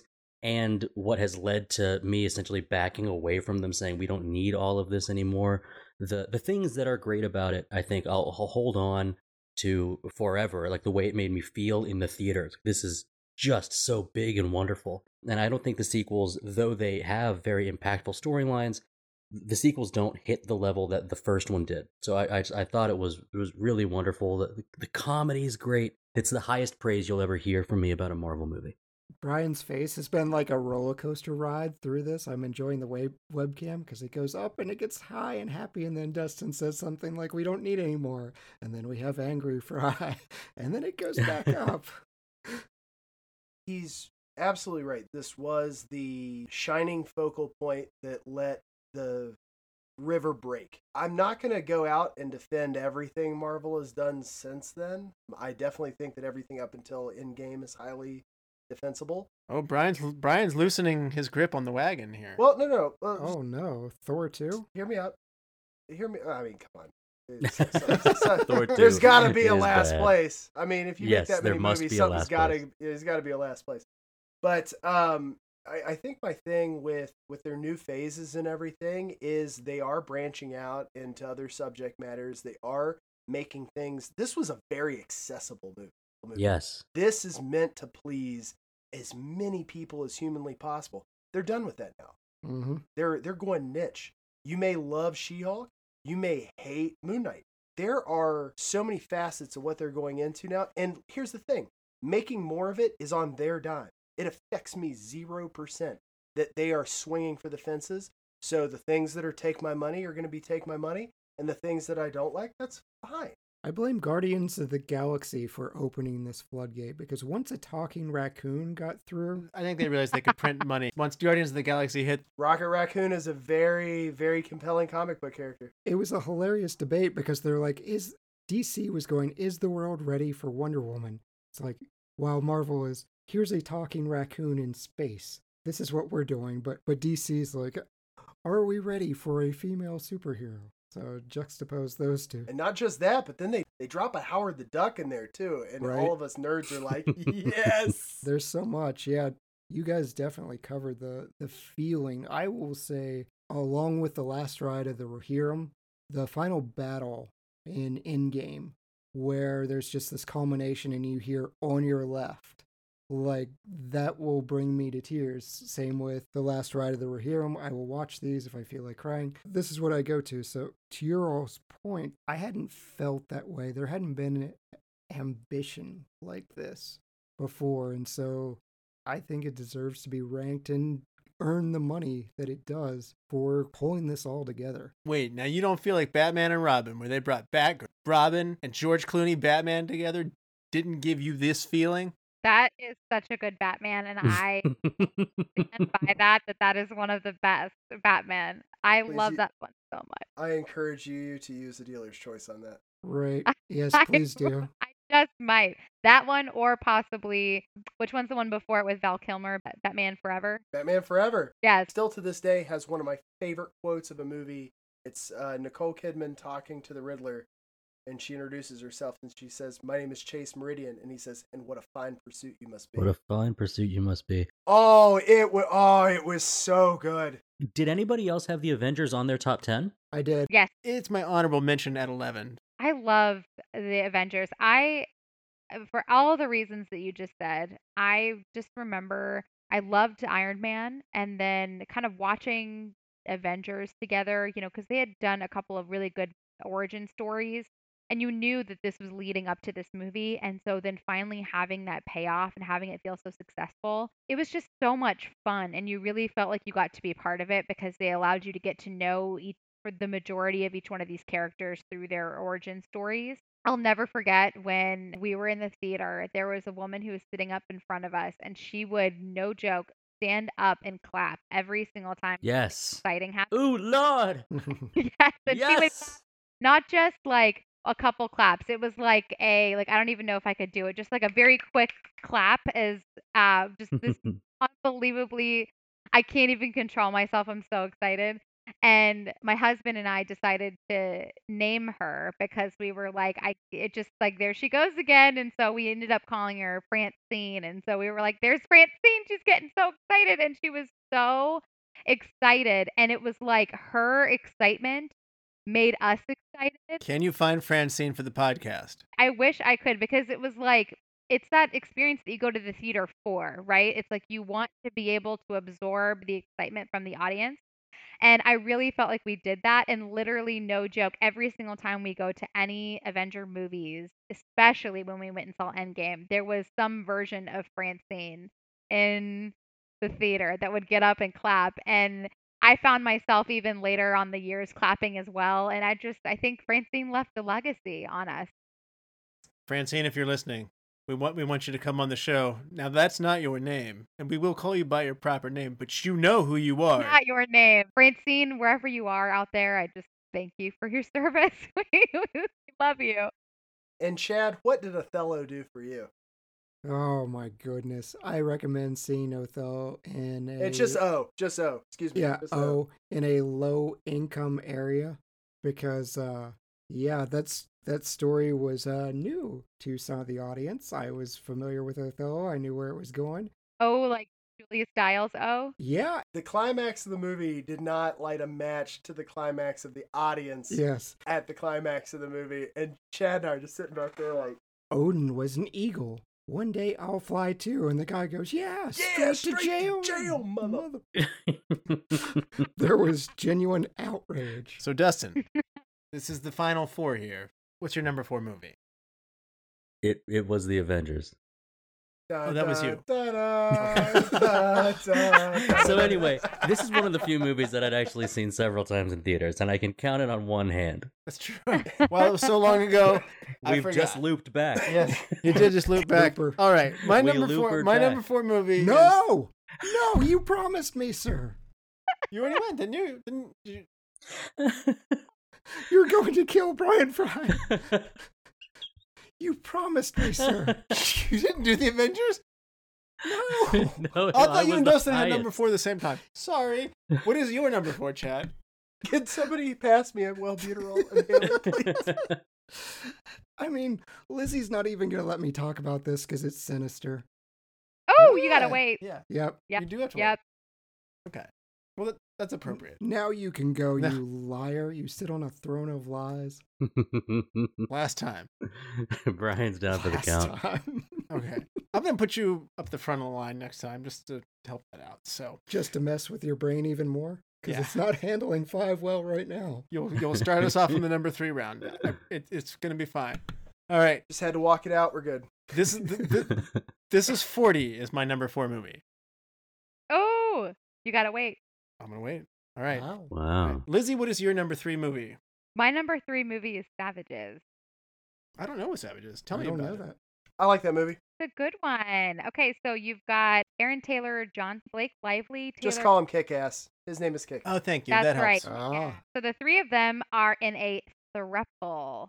That's right. You heard me correctly. They are two men that are in love with Spicy. a woman. It is spicy. There are some spicy scenes in this movie.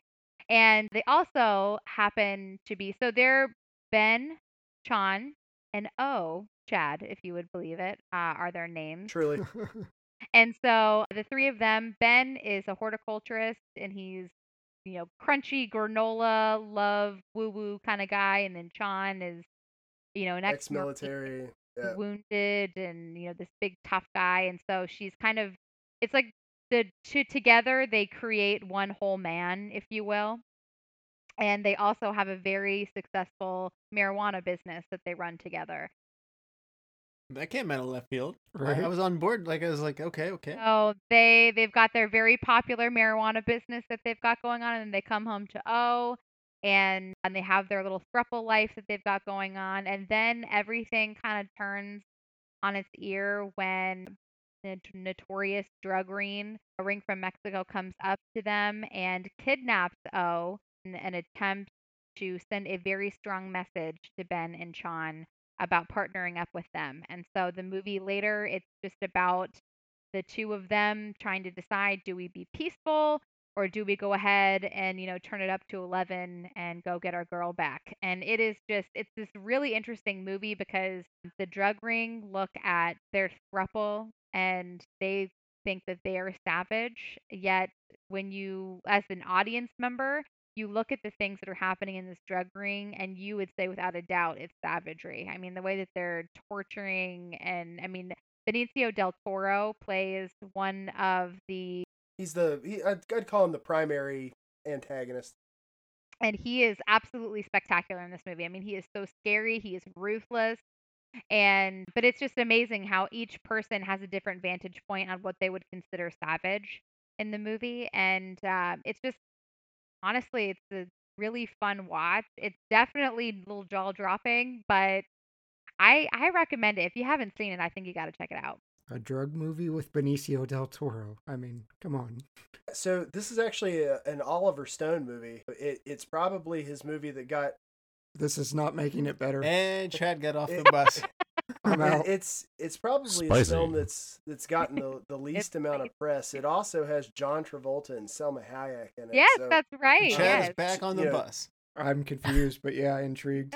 Everybody is just so spectacular in that movie. I would I would say the only thing that kept this out of a top ten for me because I actually really do like this movie and and uh, I watched it again recently. There are some sticky parts of this that it affects its rewatchability. I, I came back to this for the first time in five or six years just because I was like, okay, I haven't watched it in a while, and I remember there were a couple kind of sticky parts that that are a bit of a hard watch, but. No, it's a it's a it's a compelling film, and uh, I don't have uh, a Chad's Oliver Stone hate. So uh, no, it's a good pick. Yeah, that's a great one. Now, oh, wait, Chad, you're supposed to be moved to the front of the number three round, so I don't forget you. He's Chad, already forgotten. Is he? you do. You you go. 21 Jump Street. Wait for that, sir. Yep, figured. honorable mention. Brian, what is your number three movie? Uh, Skyfall. Wait for Wait. that. Yes. Dustin, what is your number three movie? The Master. And Commander? Good choice. The Master. This is a movie that I, I know that Brian Fry likes Philip Seymour Hoffman. This is a movie that starts you off with Joaquin Phoenix, who's uh, playing a character, Freddie Quell, who is uh, having a hard time getting through his post military life. Interesting portrayal of a character with uh, some substance problems, but also just some communication uh, problems as well. He finds himself not shanghaied, but like he wakes up after a wild night on a boat. he doesn't know where he is, and he gets led to Philip Seymour Hoffman's character, who is an author, a scientist, a doctor, who we learn soon after is kind of creates this cult of personality around him, and then you realize it's closer to the cult than it is to the personality. It's not the plot that drives this; it's the acting. Uh, so we've got Amy Adams here as well, and and there's a lot of smaller bit bit characters that have just a small amount of, of time on screen, but I, I I just think that this was something. It's a very artistic movie. I think this is one of those where the resolution of it isn't one of those that's wrapped up well with a bow, and it leaves you wanting. It leaves you waiting for something else. I I think it does drag a bit, but when it comes to like performances from actors, sometimes that just vaults a movie up above other things that I would rewatch, like like quicker. So uh, I, I think The Master was great. I don't want to give too much away. It, you should watch it. I missed this movie.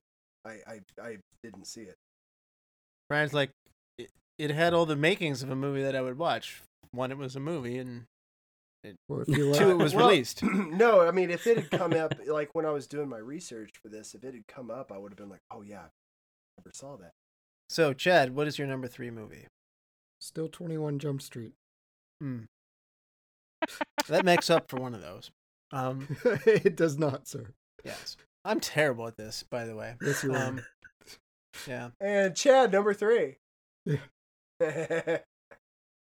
All right, Chad, you're This- number this, three. This, this, this, this is all getting cut. So, no, no, no, yeah. so- 21 Jump Street. Wait for it, sir. That's a good one, though. It's coming up a lot. Um, so my number three movie is going to be Skyfall. So Honorable mine. mention.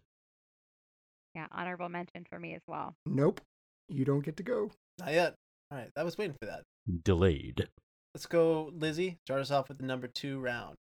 So that is where I put This is 40.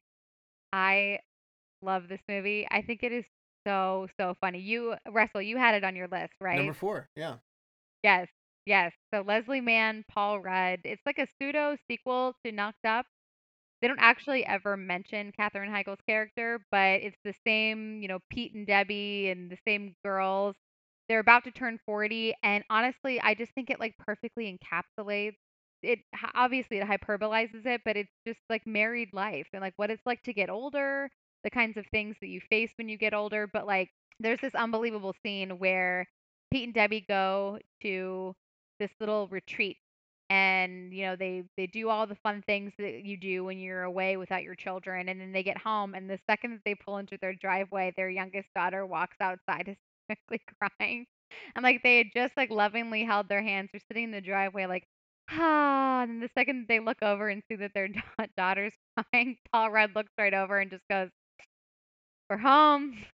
And that's and i don't know if you guys my kids are six, two, and one, and I have absolutely felt that where like you completely just like feel so rejuvenated and relaxed, and then you walk in the door and it's like complete chaos, and like it just wipes away, and I'm tense again, and it's uh, it's just so funny. The only other part that I will mention is that I get my oldest, as I mentioned, is six, and so we're just starting to get into this new territory of parenting where it's all about conflict with kids at school. And there is an unbelievable scene in this movie where With Melissa McCarthy, right? Yes. It's Leslie Mann's character. She goes onto her oldest daughter's iPad to see that she's getting into an argument with this young man. And so she goes to the school, confronts him, and she's like, Yeah, oh yeah, well, you think you're cool? You're not. You look like a miniature Tom Petty. And then she just starts like blowing hot air into his mouth and just like honestly verbally assaulting this child, which normally is not funny and I would absolutely not recommend it. But I will say It's funny it's in this funny case. in this case because as a parent, she does the thing that every parent I think has the impulse to do, but is able to use self control and restraint. But watching her just go for it is amazing. And I would be absolutely lying if I didn't say that I have thought about telling children that they look like a miniature Tom Petty when they It's part of the best things Yeah. about movies. Well, First of all, I like Tom Petty a lot. So, I mean, um, I could, you could Yes, call exactly. somebody worse things. You absolutely could. But it's like that hyperbolic. Yes, exactly, Dustin, where it's like, I would never do that. But to watch you do it gives me great pleasure. And it is. It's Yeah. both sides of that coin too. It's it's when someone in the horror movie does the wrong thing, or it's when someone in a comedy movie does like the, the thing. Or I guess I should say either fails to do the smart thing or does the thing you would never do. It's just it's part of the entertainment. Yes. I, I love that. Chad, have you done this one? Yeah, I enjoyed it. I the bathroom scene is what sticks out to me. Yeah. on that one. But uh, as as couples, it's like that's the ultimate give up. I haven't reached that point in, in life just yet, but uh, people have told me it's it's coming. Melissa McCarthy is very funny in here. so funny. And there's like an amazing scene where they're all like at the table talking to their kids about all the devices that they need to take away. Like, you know, there's so many other things that you could do. And Pete's like, you could take a tire and a stick and just run down the road with it. and just the looks on their faces. It's Th- this movie is just littered It's with so quotes. funny. Yes, there's so many. Fry, have you done this one? This doesn't seem like your kind of forte. Uh, no, Jess and I definitely did. In fact, we we've we've got we, we've had two real stable connections on both Knocked Up and This Is Forty. The first one in Knocked Up was when the uh, the wife was like, "Oh yeah, you get to be the cool dad. You just don't give it." And Jess in the theater gives this slow Just look- head slow turn turn look yeah. at me, and I was like, "Yeah, that's that's, that's gonna happen." Um, but then later on, when we saw This Is Forty, and we watched the principal scene where Yeah. the two of them just tag team Melissa McCarthy and just tear her apart. Literally, like while we were watching it, without saying a word to one another, she just goes, and we just do a fist bump, and I was like, we are like we would crush this. Like this is this is what we are made for. Please put me in a parent teacher. Scene from Uncle Buck, but elevated. Yes. Yes. Right. So anyway, loved both of them. I, I it's great that they kind of did a, a subtle segue to This Is 40. It's a fun movie. Funny People is a messy 2009 movie that Judd Apatow wrote that is sprawling. It has no structure. It goes on It's way too funny. long. It's not. It's not. it- It's not funny enough. It's. It, it. It's got. Yeah, exactly. It takes talented people and it doesn't utilize them very well. And it's like Judd Apatow regrouped, circled the wagons, and said, "I'm going to make another movie that's really long. It has no structure, and it's going to bring on a lot of funny people, but it's going to work and it's going to be hilarious." And it. It's a lot of the, my criticisms of funny people are actually present here. It it is very meandering. It is very low structure. It is like Lizzie said, it's a snapshot of life at 40 in a very dysfunctional version of it that that elevates it to the point where it's funny because everything's funny when it doesn't happen to you. Or maybe it is happening to you, but it's funnier when, you know, Paul Rudd and Leslie Mann are doing it and they take it dial it up. But Judd Apatow has made so many people's careers go for them in Hollywood, and it only continues to reciprocate, and those people want to come back and be in his Right. movies. These are Judd Apatow's actual children in the movie, and Leslie Mann is his wife. He definitely overachieved. Uh, so, and Paul Rudd is kind of written in as a as a better looking version of himself in there, and there's a lot of autobiographical elements in this, and its comedy construction is incredibly rooted in arguments that he and Leslie have had as a married couple. And because he's putting his life out there on display, quite honestly, like that, it is it is really refreshingly honest. And there aren't a lot of movies like this, and it would be hard to reduplicate it because of the amount of blood, sweat, and tears that Judd has lived in his life and his own kind of maybe a little bit neurotic, kind of tilted view on viewing the world to be able to then capture that and tell it. He's a very good writer. I just ran him down for doing funny people. This is this is much better than that, and this is better than Knocked Up too. I will say. So, um, I thought this was going to be higher for me, but I just like three more movies and more. Number two, Brian. My number two is Argo. Okay, yeah, Argo, the best movie of the year according to the Oscars, and and Chad Robinson, right? No, Nope. This cast is one of the best that has ever worked interconnectedly with each other. Ben Affleck, Bryan Cranston, John Goodman, and Alan Arkin in this are phenomenal. The fact that this is a this is based on a true story is even better. This is one of the best espionage films I've ever seen. And I mm-hmm. love true like Jean Le Carre mm-hmm. style espionage movies. This is a fun movie as well as a serious movie. There are parts of this that are funny. hilarious. Yeah, they were very funny. Yes. This is one of those films that, that is very strongly deserving of its Oscar. It's something I watch fairly regularly. Yeah, this is my number eight. It'll suck you in, and in fact that it has real life events behind this, you just gain this appreciation for it. The cast is tremendously good. So the story on its own is like interesting, but how they tell it, I gotta give Affleck credit. He directs this, and I gotta say, this is probably at the top of the Ben Affleck mountain. I think this is the best that he's done. This was his It's debut, excellent. wasn't it? I Absolutely, yeah. believe his directorial debut. I meant as an actor, director, anything. I think this is this is at the top of his mountain. Oh, Daredevil, No. sir. How could Dogma. we forget? Uh, Do- Dogma, Dogma was phenomenal. Dogma's a great movie. I just this is Ben Affleck's obvious best effort. It's a, it's different. Yeah. it's a different level. This this movie was start to finish, everything that was a part of it, from the costuming to the scoring to the dialogue to the acting.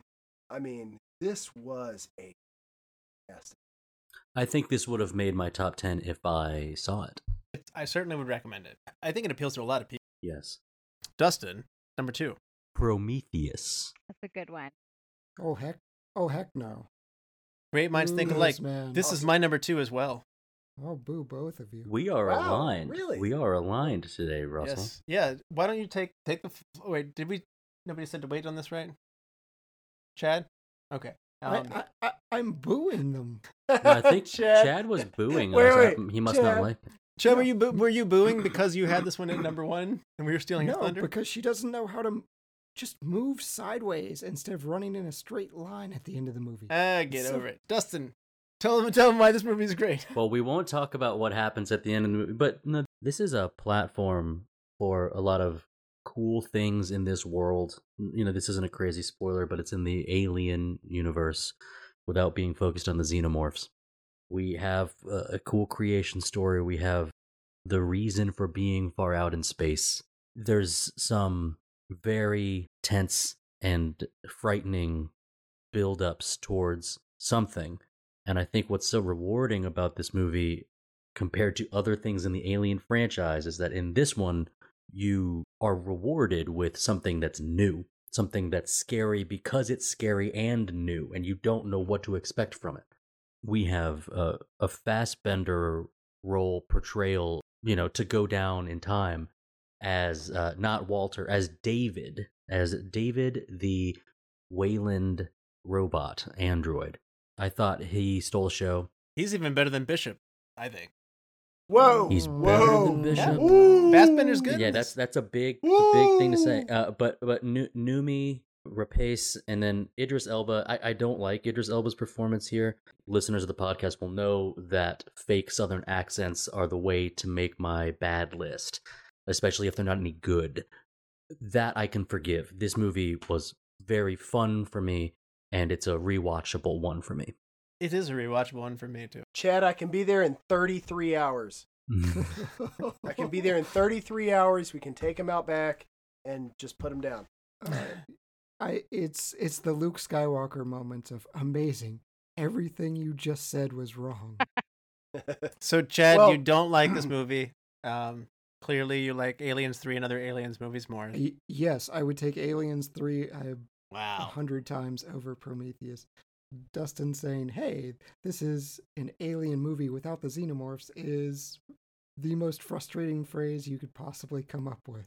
I, A prequel? I mean, isn't it like a? It's an origin story. Yeah. I don't need an origin story for Alien. They're scarier without being explained. They pop out of people's chests. I don't need engineers, designers.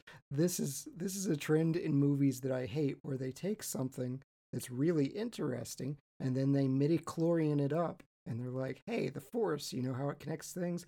It's this mystical force. No, it's actually bacteria in your bloodstream. I don't That's a false that. equivalency. It is not, sir.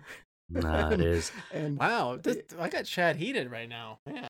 we had this issue last year uh, with another movie that I presented, which was that I liked Sherlock Holmes: A Game of Shadows, Hmm. Andrew did not. and the response was, "It's not Sherlock Holmes." And I said, "All right, well, let's take the movie and remove the word Sherlock Holmes and have a cool movie about a cool detective that moves in bullet time. Would you like it then?" And so my question to you would be, if you knew this wasn't an alien movie, could you enjoy it? I genuinely found next to nothing tense or enjoyable about this movie. I just felt incredibly bored. Well said. Even even without that backstory, I I never felt the tension. I really was. I was bored, and the ending was lame. I- I'm actually probably going to be the closest thing to middle ground we're going to have here.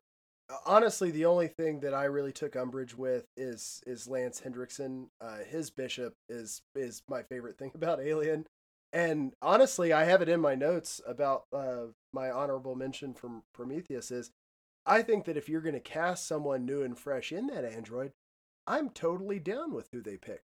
But don't be like that's better because that's that's just that's that's not okay. I like the story. I'm okay with it being a backstory. I actually would have preferred if they had left it more ambiguous and left it to just an outsider perspective saying, this is who made the movie. Is it an alien prequel? Yeah. Like, they should have left it ambiguous. Like, I think that would have made it a better film, too. I love uh, Naomi Rapace. I was coming off of seeing all of the Scandinavian Girl with the Dragon Tattoo movies. Yeah. So I was super into her being in this. Fassbender's, I'm a fan. Uh, This has actually got a really, really compelling cast of people that I, I'm hoping that in the future actually do get more work. Uh, guys like Sean Harris, uh, who went on to do some of the Mission Impossible movies. So uh, I don't hate this movie. I understand Chad's issues with it, and I think that if they had just left a little bit more up in the air, a little bit more ambiguity to it, it really would have helped its mystique, and that's what it lacked. Well, I'm with Dustin. I'm a fanboy on this one. I love it.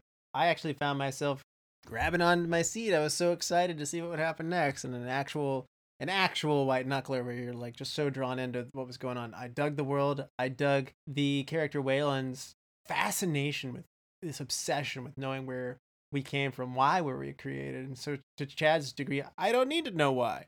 Well, this is what happens when you ask why so hard. I think Alien had fallen off. I think the franchise had lost its luster. I mean, because Cameron and Ridley Scott did such a good job with the first two movies.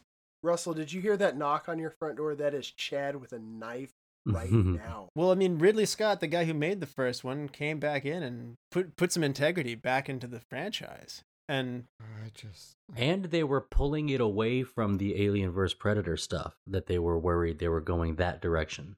they should have leaned into that direction. Alien vs No. Predator was oh! great. Oh, The no. first one was great. Okay. The second one Na- was no. terrible.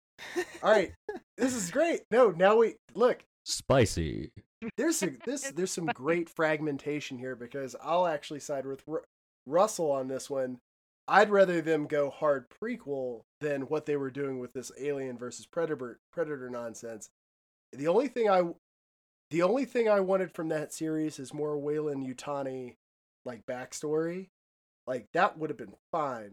All of that AVP nonsense was, boo. I think we were set to get that because Ridley Scott was ready to do like five movies. And Yeah, he said he wants to do them. All. yeah, Covenant didn't have a big box office return. So I think they took the keys away from him. But I'm curious to know what else he was going to do personally. I'm I'm gonna sit like firmly in the middle of this because yeah, I love the Alien franchise. It's one of my favorites, and I don't mind Prometheus.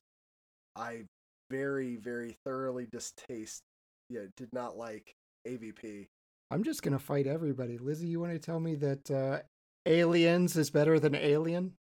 No. Oh, I'm not here to tell you that, but I I'm solid with Fry. I think well, it was an honorable mention for me because I, I feel like it, as far as the zeitgeist is concerned, it had a huge impact on just the culture. I mean, because Alien, the whole Alien franchise, has such a huge franchise in and of itself. So to have this movie, it had people so excited, and I think it, it people who love the Alien series, and then I it reinvigorated that excitement for people who it had fallen off for, and then I think for new people who had never even heard of the Alien franchise, like younger people, I think it got them, you know, kind of excited into it as well. So for those reasons, it was an honorable mention. I love the Alien franchise. I also liked Prometheus, but I don't think I would have. I'm not going to argue that it was better, but I do agree with what Fry said that I think having a little ambiguity about it. It's like that Inception where like you want to be able to talk about it afterwards. Of like, is the is it really spinning or is is this the reality? Is it not the reality? Hmm. Is it a prequel or is it something completely on its own? We just don't know. And I- Yeah. I think that would have been cool. But I, regardless, I like it. You know, there is something too I forget until I watch something. What did we cover last year that we ended up ranking so high? Sunshine. Sunshine. Sunshine. Yes. And I realized I didn't know it until watching Prometheus, or like rewatching it for this podcast. I really love the sort of adrift in space genre every single time. It, it's it, I'd forgotten that like, oh, this is kind of my jam. So that that is another thing that like it awoke in me, like, oh yeah, this is kind of spooky in space and something I like. I'm the exact that I hate. Space actually terrifies me. So to me, if it's like I, the only way for me to watch a movie in space is if the storyline is like top notch. So that's a it's a nod to Prometheus. J- Jason X. Chad, you need to know. Chad, you need to make yourself feel a little bit better here. Give yourself a little bit of a hug. Have a coke and a smile, and give us your number two. I'm so cranky for a movie I love now. You all, uh, i- your lucky bloody Bi- bloody Bible camp exists. we can talk about Hunger Games more if you want. And, and Yeah. I, there, I don't have nearly. There's no anger there. It's just like, eh, it exists. Uh, anyways, Seven Psychopaths. I think it's time. my number two. Yay. Uh, lead the way, Chad. Oh my goodness, I love this movie. Christopher Walken, Sam Rockwell, Colin Farrell, Woody Harrelson. It's just Huge cast. It's Huge. bananas. Colin Farrell is a writer, and his buddy Billy he kidnaps dogs a living, along with Christopher Walken, and they accidentally kidnap Woody Harrelson's Shih Tzu. Things go far worse from there. He's writing a book on psychopaths, and so they're kind of playing into these characters. There's like the Jack of Diamonds serial killer. It is prime insanity from Christopher Walken, and I can't recommend even people that may not like dark comedy violence are probably going to like this movie. This is one that my wife and I watched together and we both had a really good time. I need to see this movie. I it was on my to see list. I don't know if you guys remember this or not, and this is for the listeners who who don't get you know privy to this, but you know we all have this text chain, and Dustin asked like, "Oh, what what you know what's something I absolutely have to watch for 2012 in preparation for this?" I don't even think it took me five seconds to type it. Mm-hmm. That was the right answer. This is a highly overlooked movie that really a huge percentage of people have not seen, and that is unfortunate because it's that good. Yep. I mean, when you start a kind of gang war by kidnapping a Shih Tzu, sold. This is funny, or is it more of an involved crime kind of tilt? It's funny. It's darkly funny. Yeah, I- it's very, very darkly. right. Yeah. There's really fascinating storytelling because there's the n- title of the movie seven psychopaths you get several several stories and they're all presented in either flashback or through retelling and they're they're all fun and in between the fun stories are we move the plot along we learn a little bit more. I think it's at an hour in that we learn who the seven psychopaths are. So it takes a little bit but it does ramp up in terms of intensity and getting to the standoff getting to the part we that's like the culmination. So he's writing something that's building and you're kind of along for the ride and then uh, the, the individual performances are great i think uh, you've got harry dean stanton who doesn't utter a line Yes. his character of the quaker is so cool and you've got a bond girl in there who you know olga kurylenko i believe Quantum of Solace. Quantum of Solace, yeah. Uh, so, like you, you've got you've got her. You've got some fun stuff, and it, it stacks fun things on top of fun things, and then it's also really quotable too. With anybody else that has seen the movie, the, all of the characters, particularly Christopher Walken's character, it's it's very fun, re- deserving of the high rank that it was given. Nice. I need to see this movie. So let's, on this note, here at the end of the number two round, go through our honorable mentions uh, before we go up into our top spot. Lizzie, what were some of your honorable mentions? Okay, so my honorable mentions were Man on a Ledge, The Dark Knight Rises, Chronicle, 21 Jump Street. Good choices there. And Dustin, what were some of your honorable mentions? Thought The Hobbit: An Unexpected Journey mm, was fun. I'm glad we covered it earlier this year. Nobody else mentioned Snow White and the Huntsman. I liked it because it beat my very low expectations. Lo- Les Miserables was an honorable mention. Can't forgive Russell Crowe's singing performance.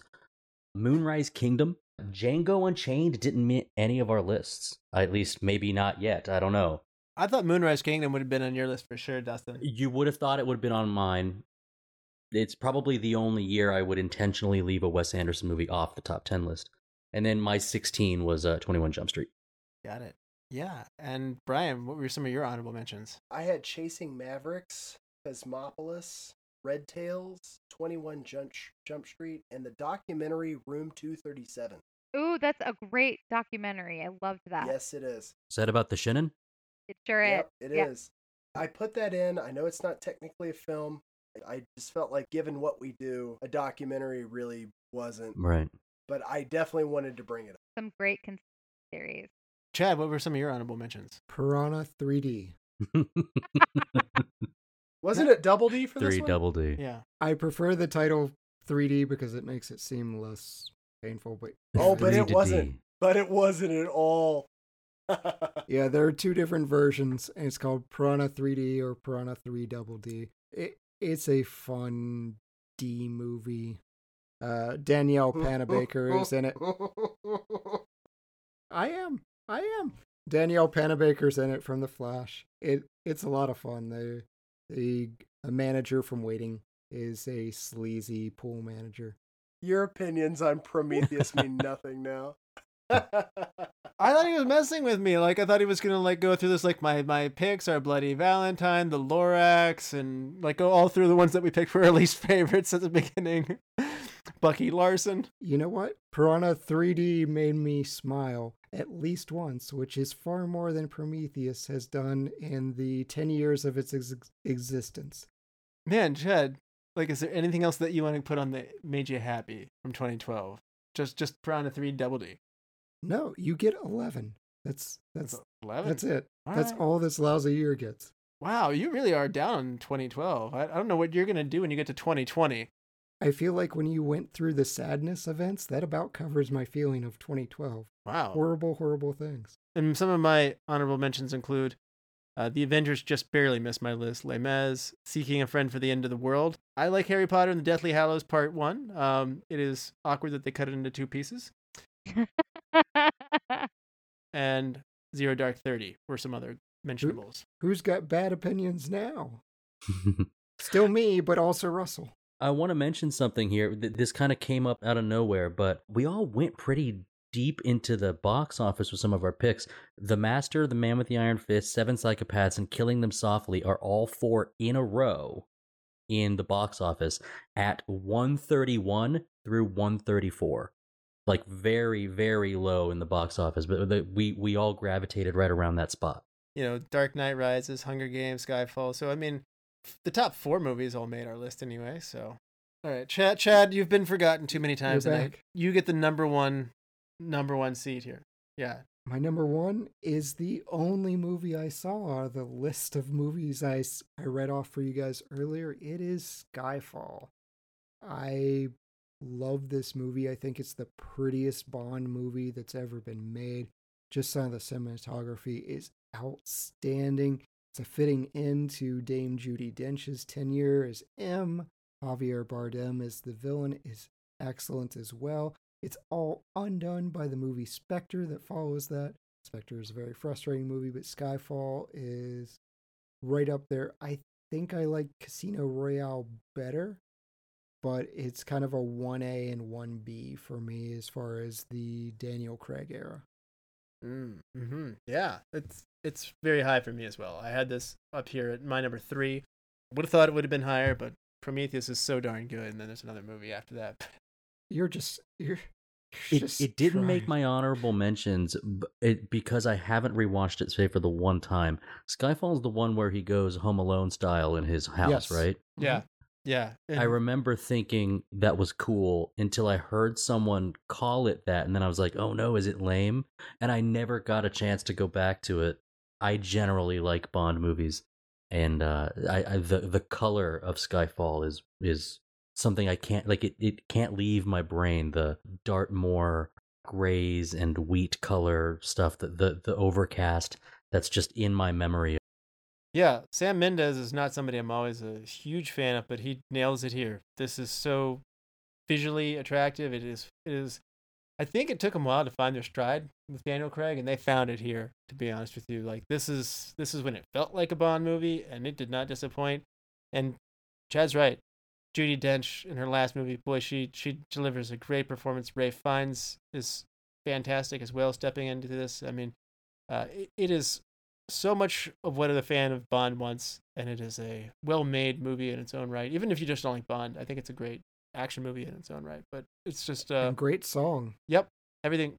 Daniel Craig's not my favorite Bond, but you know this is still very high ranking for me. My Bond's countdown, which we should reference. We did a countdown of all of our favorite Bond movies. If you're a fan of James Bond, it is a must listen. For your ears only. That's good. You know, I didn't have Skyfall on my list, but this was the very first Bond movie that I have ever seen. So, Whoa. oh, I know. I had never seen any Bond movie before, and Skyfall was the very first. I watched Casino Royale after Skyfall because oh, I I was that. like, okay, okay. Like I, I, I saw it in theaters, and once I saw it and realized, like, okay, I'm kind of here for it. It's interesting, a lot of action. There's some romance. I uh, gave Casino Royale a try, and uh, I liked it. But I am not the target audience for James Bond. I will 100% say that. We learned that through Moonraker. You sure did. You sure did. But I um You will be. You will be. but you know, at the same time, I Skyfall felt just like it I mean, you said it perfectly, Chad. I mean, it kind of just felt like art. Like it was just so such a beautiful movie, just very well done that you just can't help but appreciate it. Uh, it was my number three movie, only eclipsed by other espionage films. This was a great year for espionage, guys. Like that. That's that. Sneaky that was year. like my big takeaway from doing this this list. Skyfall is my second favorite Bond movie of all time. Goldeneye still holds that first first place. It is a gorgeous movie, and no, even hearing what you're saying about the Home Alone piece with uh, with Daniel Craig, that's that that. You just combined two things I love. I love Home Alone. I love that movie, and I. So we are not gonna. Let's. I just want to be clear. This is not a knock on a movie. If you say it's Home Alone but with something else, I want to see that movie more. We covered Home Alone really early in the show's history. Go back and listen to it. Russell's a big fan. I think Javier Bardem is one of the best Bond villains of all time. Uh, they they scored with that. Yeah. I really enjoyed the dichotomy and the introduction to Ralph Fiennes's M. Yes, very cool.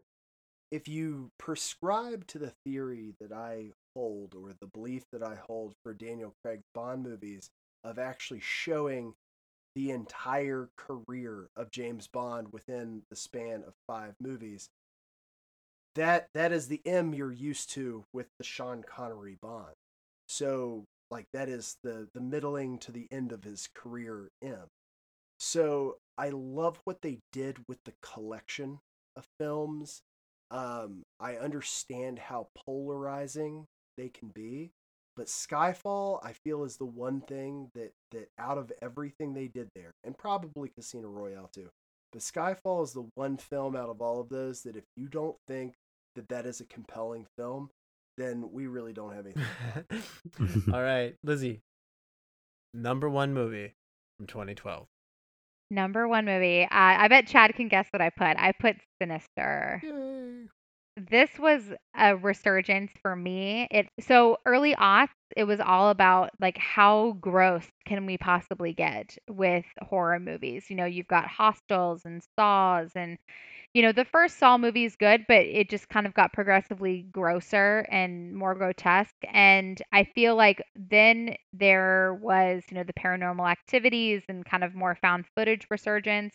And then I feel like there was Insidious that kind of brought back this piece of sinister of kind of more into like the the paranormal and the occult in a really interesting way but i think sinister got it right where this movie is utterly terrifying. I love every bit of it. So you've got uh, ethan hawke he plays ellison he's a true crime author who has a writer's block moves his family into this home that has a really dark dark history. His family is completely unaware of the history of the home. Upon unpacking, finds some old Super 8 films and watches them, and it shows this really dark, grotesque killings of these family members that used to live in this home. It's super dark and grotesque. There's a, a small piece of like a symbol in each video, and he does some research and realizes it's just kind of this version of the boogeyman and everything seems to unfold once he realizes that and it is so well done and i i believe the movie they only made it off of 3 million dollars and what they were able to make from that is just so spectacular in my opinion because it's just it's so scary and the twist is wonderful um, so the the boogeyman's character in this movie his name is Bughuul and that's the first time that i Bughuul. to say this his name out loud literally in 10 years. I oh, saw this no. in the theater with my husband. I think at the time he was my boyfriend and or p- possibly my fiance. We're in the movie theater together seeing this movie. We come out. We are night owls when it comes to the movie. So it's pitch black. We sit in our car and he looks over at me and he goes, "The Bughuul. And I literally start crying. I'm not even kidding. I actually start bawling in the car. movie gave me talk about nightmares. This is not cozy horror. This movie gave me legit nightmares for hmm, some time. I'm not sure we agree on cozy horror. Like I, I'm still struggling with that that adjective. Oh, I I can watch teenagers get slashed up and just yes. you know that's Chad fine. knows what I mean. It's cozy horror. It's great in the moment, And and, then, then you I'll go to the movies. afterwards. yes, but this, uh, so to it just this movie represents like that resurgence of like movies that truly terrify you. I'm not getting grossed out. I'm getting like shaken to my core, and it, it just did it so well. They did a scientific experiment of what is the scariest movie of all time, and it's worth noting that this came out as number one. wow. I don't agree, but Lizzie mentioned the music. The music is so unique, you never forget it for the scenes of these home movies. They're Super 8s, and it's it's fantastic. A lot of people had a problem with the end. I do not. It's a dark movie, but it's very very good, and I'm I'm glad to see it represented highly. I do think I don't even know what I would say is the scariest movie of all time because I've just kind of numbed myself to almost everything. But I do think it's one of the most frightening movies I I've seen in years. Bughuul. I, I, I have to tell y'all that I hadn't seen it, and my friend told me how scary it was, and he told me the name of the demon, and that just became the thing that I would say whenever I'd walk into the office and like accidentally spook him. Bughuul. All right, to Dustin, it's time. Yeah, number one. Oh boy, Silver Linings Playbook is my favorite movie from this year. Good choice. Woot, woot. Yeah, I don't know. Did anybody else have it on their list? Number nine. I didn't have it on my list, but I did enjoy it. I mean, I I certainly it was in my top twenty. I didn't see it. describing this movie plot wise is it's one of those things where if you see a funny clip that's like 40 seconds and then you tell the story about how funny the clip is and it's like three minutes long and you realize oh i should have just shown you the clip i don't really want to try to explain silver linings playbook uh, the, the title's confusing the plot is wild uh, like the things that are trying to get accomplished all at once you have uh, Robert De Niro playing a father who's got kind of a gambling issue. You have Bradley Cooper playing a guy who just got out of, some people would say, the loony bin. He just got out of uh, some pretty intensive uh, mental inpatient therapy. And then you have Jennifer Lawrence playing a character who I guess she would describe just has her own issues. But I mean, it's it's part of the it's part of what's written on the box. She's a young widow uh, who lost her husband. I realize after looking at my list of top 10 movies of 2012 and just thinking of the things I like, yes, I love wheelchair chases. Yeah. yes, I love turmoil and despair. I like when things get dark. And I think of that great line from Game of Thrones that, you know, the, the book series and, and it was done in the show as well. But, you know, T- Tyrion Lannister says, like, he's got a soft spot for broken things Hmm. and I realize that that is like the key to a movie that I will enjoy to see people who are either aware of or unaware of their social problems whether it's medication or alcoholism whatever it is there's just some inner compassion in me that cares more about the people who have it rough and who have a tough time getting through their life compared to a superhero who doesn't. And we're getting to the point now we're kind of mixing them together but uh, silver linings playbook with the, the way that uh, this is the one that jennifer lawrence won her oscar for at 21 years old and bradley cooper's portrayal of someone who his anxiety and his violent swings are believable. He, he plays a character that's very believable. And so what, what's unfair to every other movie is that the way like to my heart is like show me a broken person or show me someone that's going through something and i'm going to rank it higher than the you know than the quoths of the world than the people that have everything going for them. This movie is super feel good. You will laugh out loud at some things uh, and other things are just very dramatic or just like can't believe that was the decision silver linings playbook favorite movie of the year And I actually completely agree with Dustin's take on this. If you show me someone over the age of 35 and they don't have some baggage, good for you, man. Like, I watched this movie and every single member of the family, everybody around, everybody judging them had something. And you look at things being like, you know, you call it first world problems or or whatever. If you really look deep, you know, things affect people differently and this movie is about compassion for how people's lives have been affected by stimulus and things around them. And the fact that it got as much publicity as it did made me Yeah. happy because this is an enriching film. This is an understanding film. How did Jennifer Lawrence cram this much into her 2011? I want to know. Like She got game. on this, she was on this countdown four different times, I think, She killed She's it. got game. She had a good year. and an Oscar to show for it. This is one of those films that if I were doing an introduction to empathy theater, this would be Exhibit 1A. Brian, do you agree with me? Like describing like what the culmination, like the most dramatic thing to the last thirty minutes is. Like if you described it, it wouldn't make sense. Like it, it you can't describe the movie. I think it's an interesting tale of two people who have been handed some very difficult swings in life.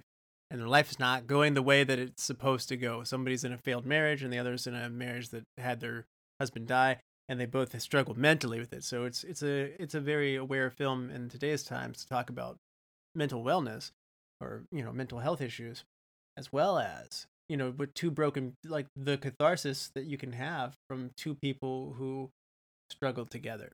And I think that that's what made this movie so good. I think it's one of the most tropeless movies I've ever seen. That's fair. Lizzie, have you done this one? Oh yeah, I love this movie. I completely agree with everything that you guys are saying. It's one of those movies where it, like you were saying Fry how it's like an empathy 101. I just think it is a good movie to put a lens to the fact that you just don't know what other people are going through and Yeah. everybody has a different threshold for stress and a different threshold for trauma in their life. And I think it's about not always putting yourself into that situation and being like, well, I that wouldn't necessarily affect me. It's teaching you really how to like, well, that's not really what matters. What matters is that this person's going through it. And just kind of teaching you to be kind, but it also in doing it in like a really fun slice of life way where it still manages to be light and fun. And at the end of the day, you kind of just root for this messy family and Yeah. me- all families are messy. I mean, I honestly, yeah, yeah, I love that. All right. Brian, what was your number one movie? 2012. I I went with Zero Dark Thirty. I rounded out all my espionage. It was basically Brave and then all espionage. This is a heavy movie. This is a heavy movie, but man, it is a fascinating. I absolutely love this film. Jessica Chastain destroyed this film. And I don't mean that in a negative way. She crushed every part of this character. I started following Joel Edgerton's career after this movie. This movie did so much. And I, I just like I still find it fascinating. I'll rewatch it and I'll be like, man, I didn't notice that the first time. This is a very intellectual, very interesting movie about CIA's pursuit of bin Laden. It is. And it's a it's a narrative on how you feel about torture as well. It does not pull punches. Yeah, it, it, it's it's a hard movie to watch. It, I, I, for me, it doesn't have rewatchability because it's not a pleasant watch, but it is a thought provoking watch. It is a powerful movie and it is well performed.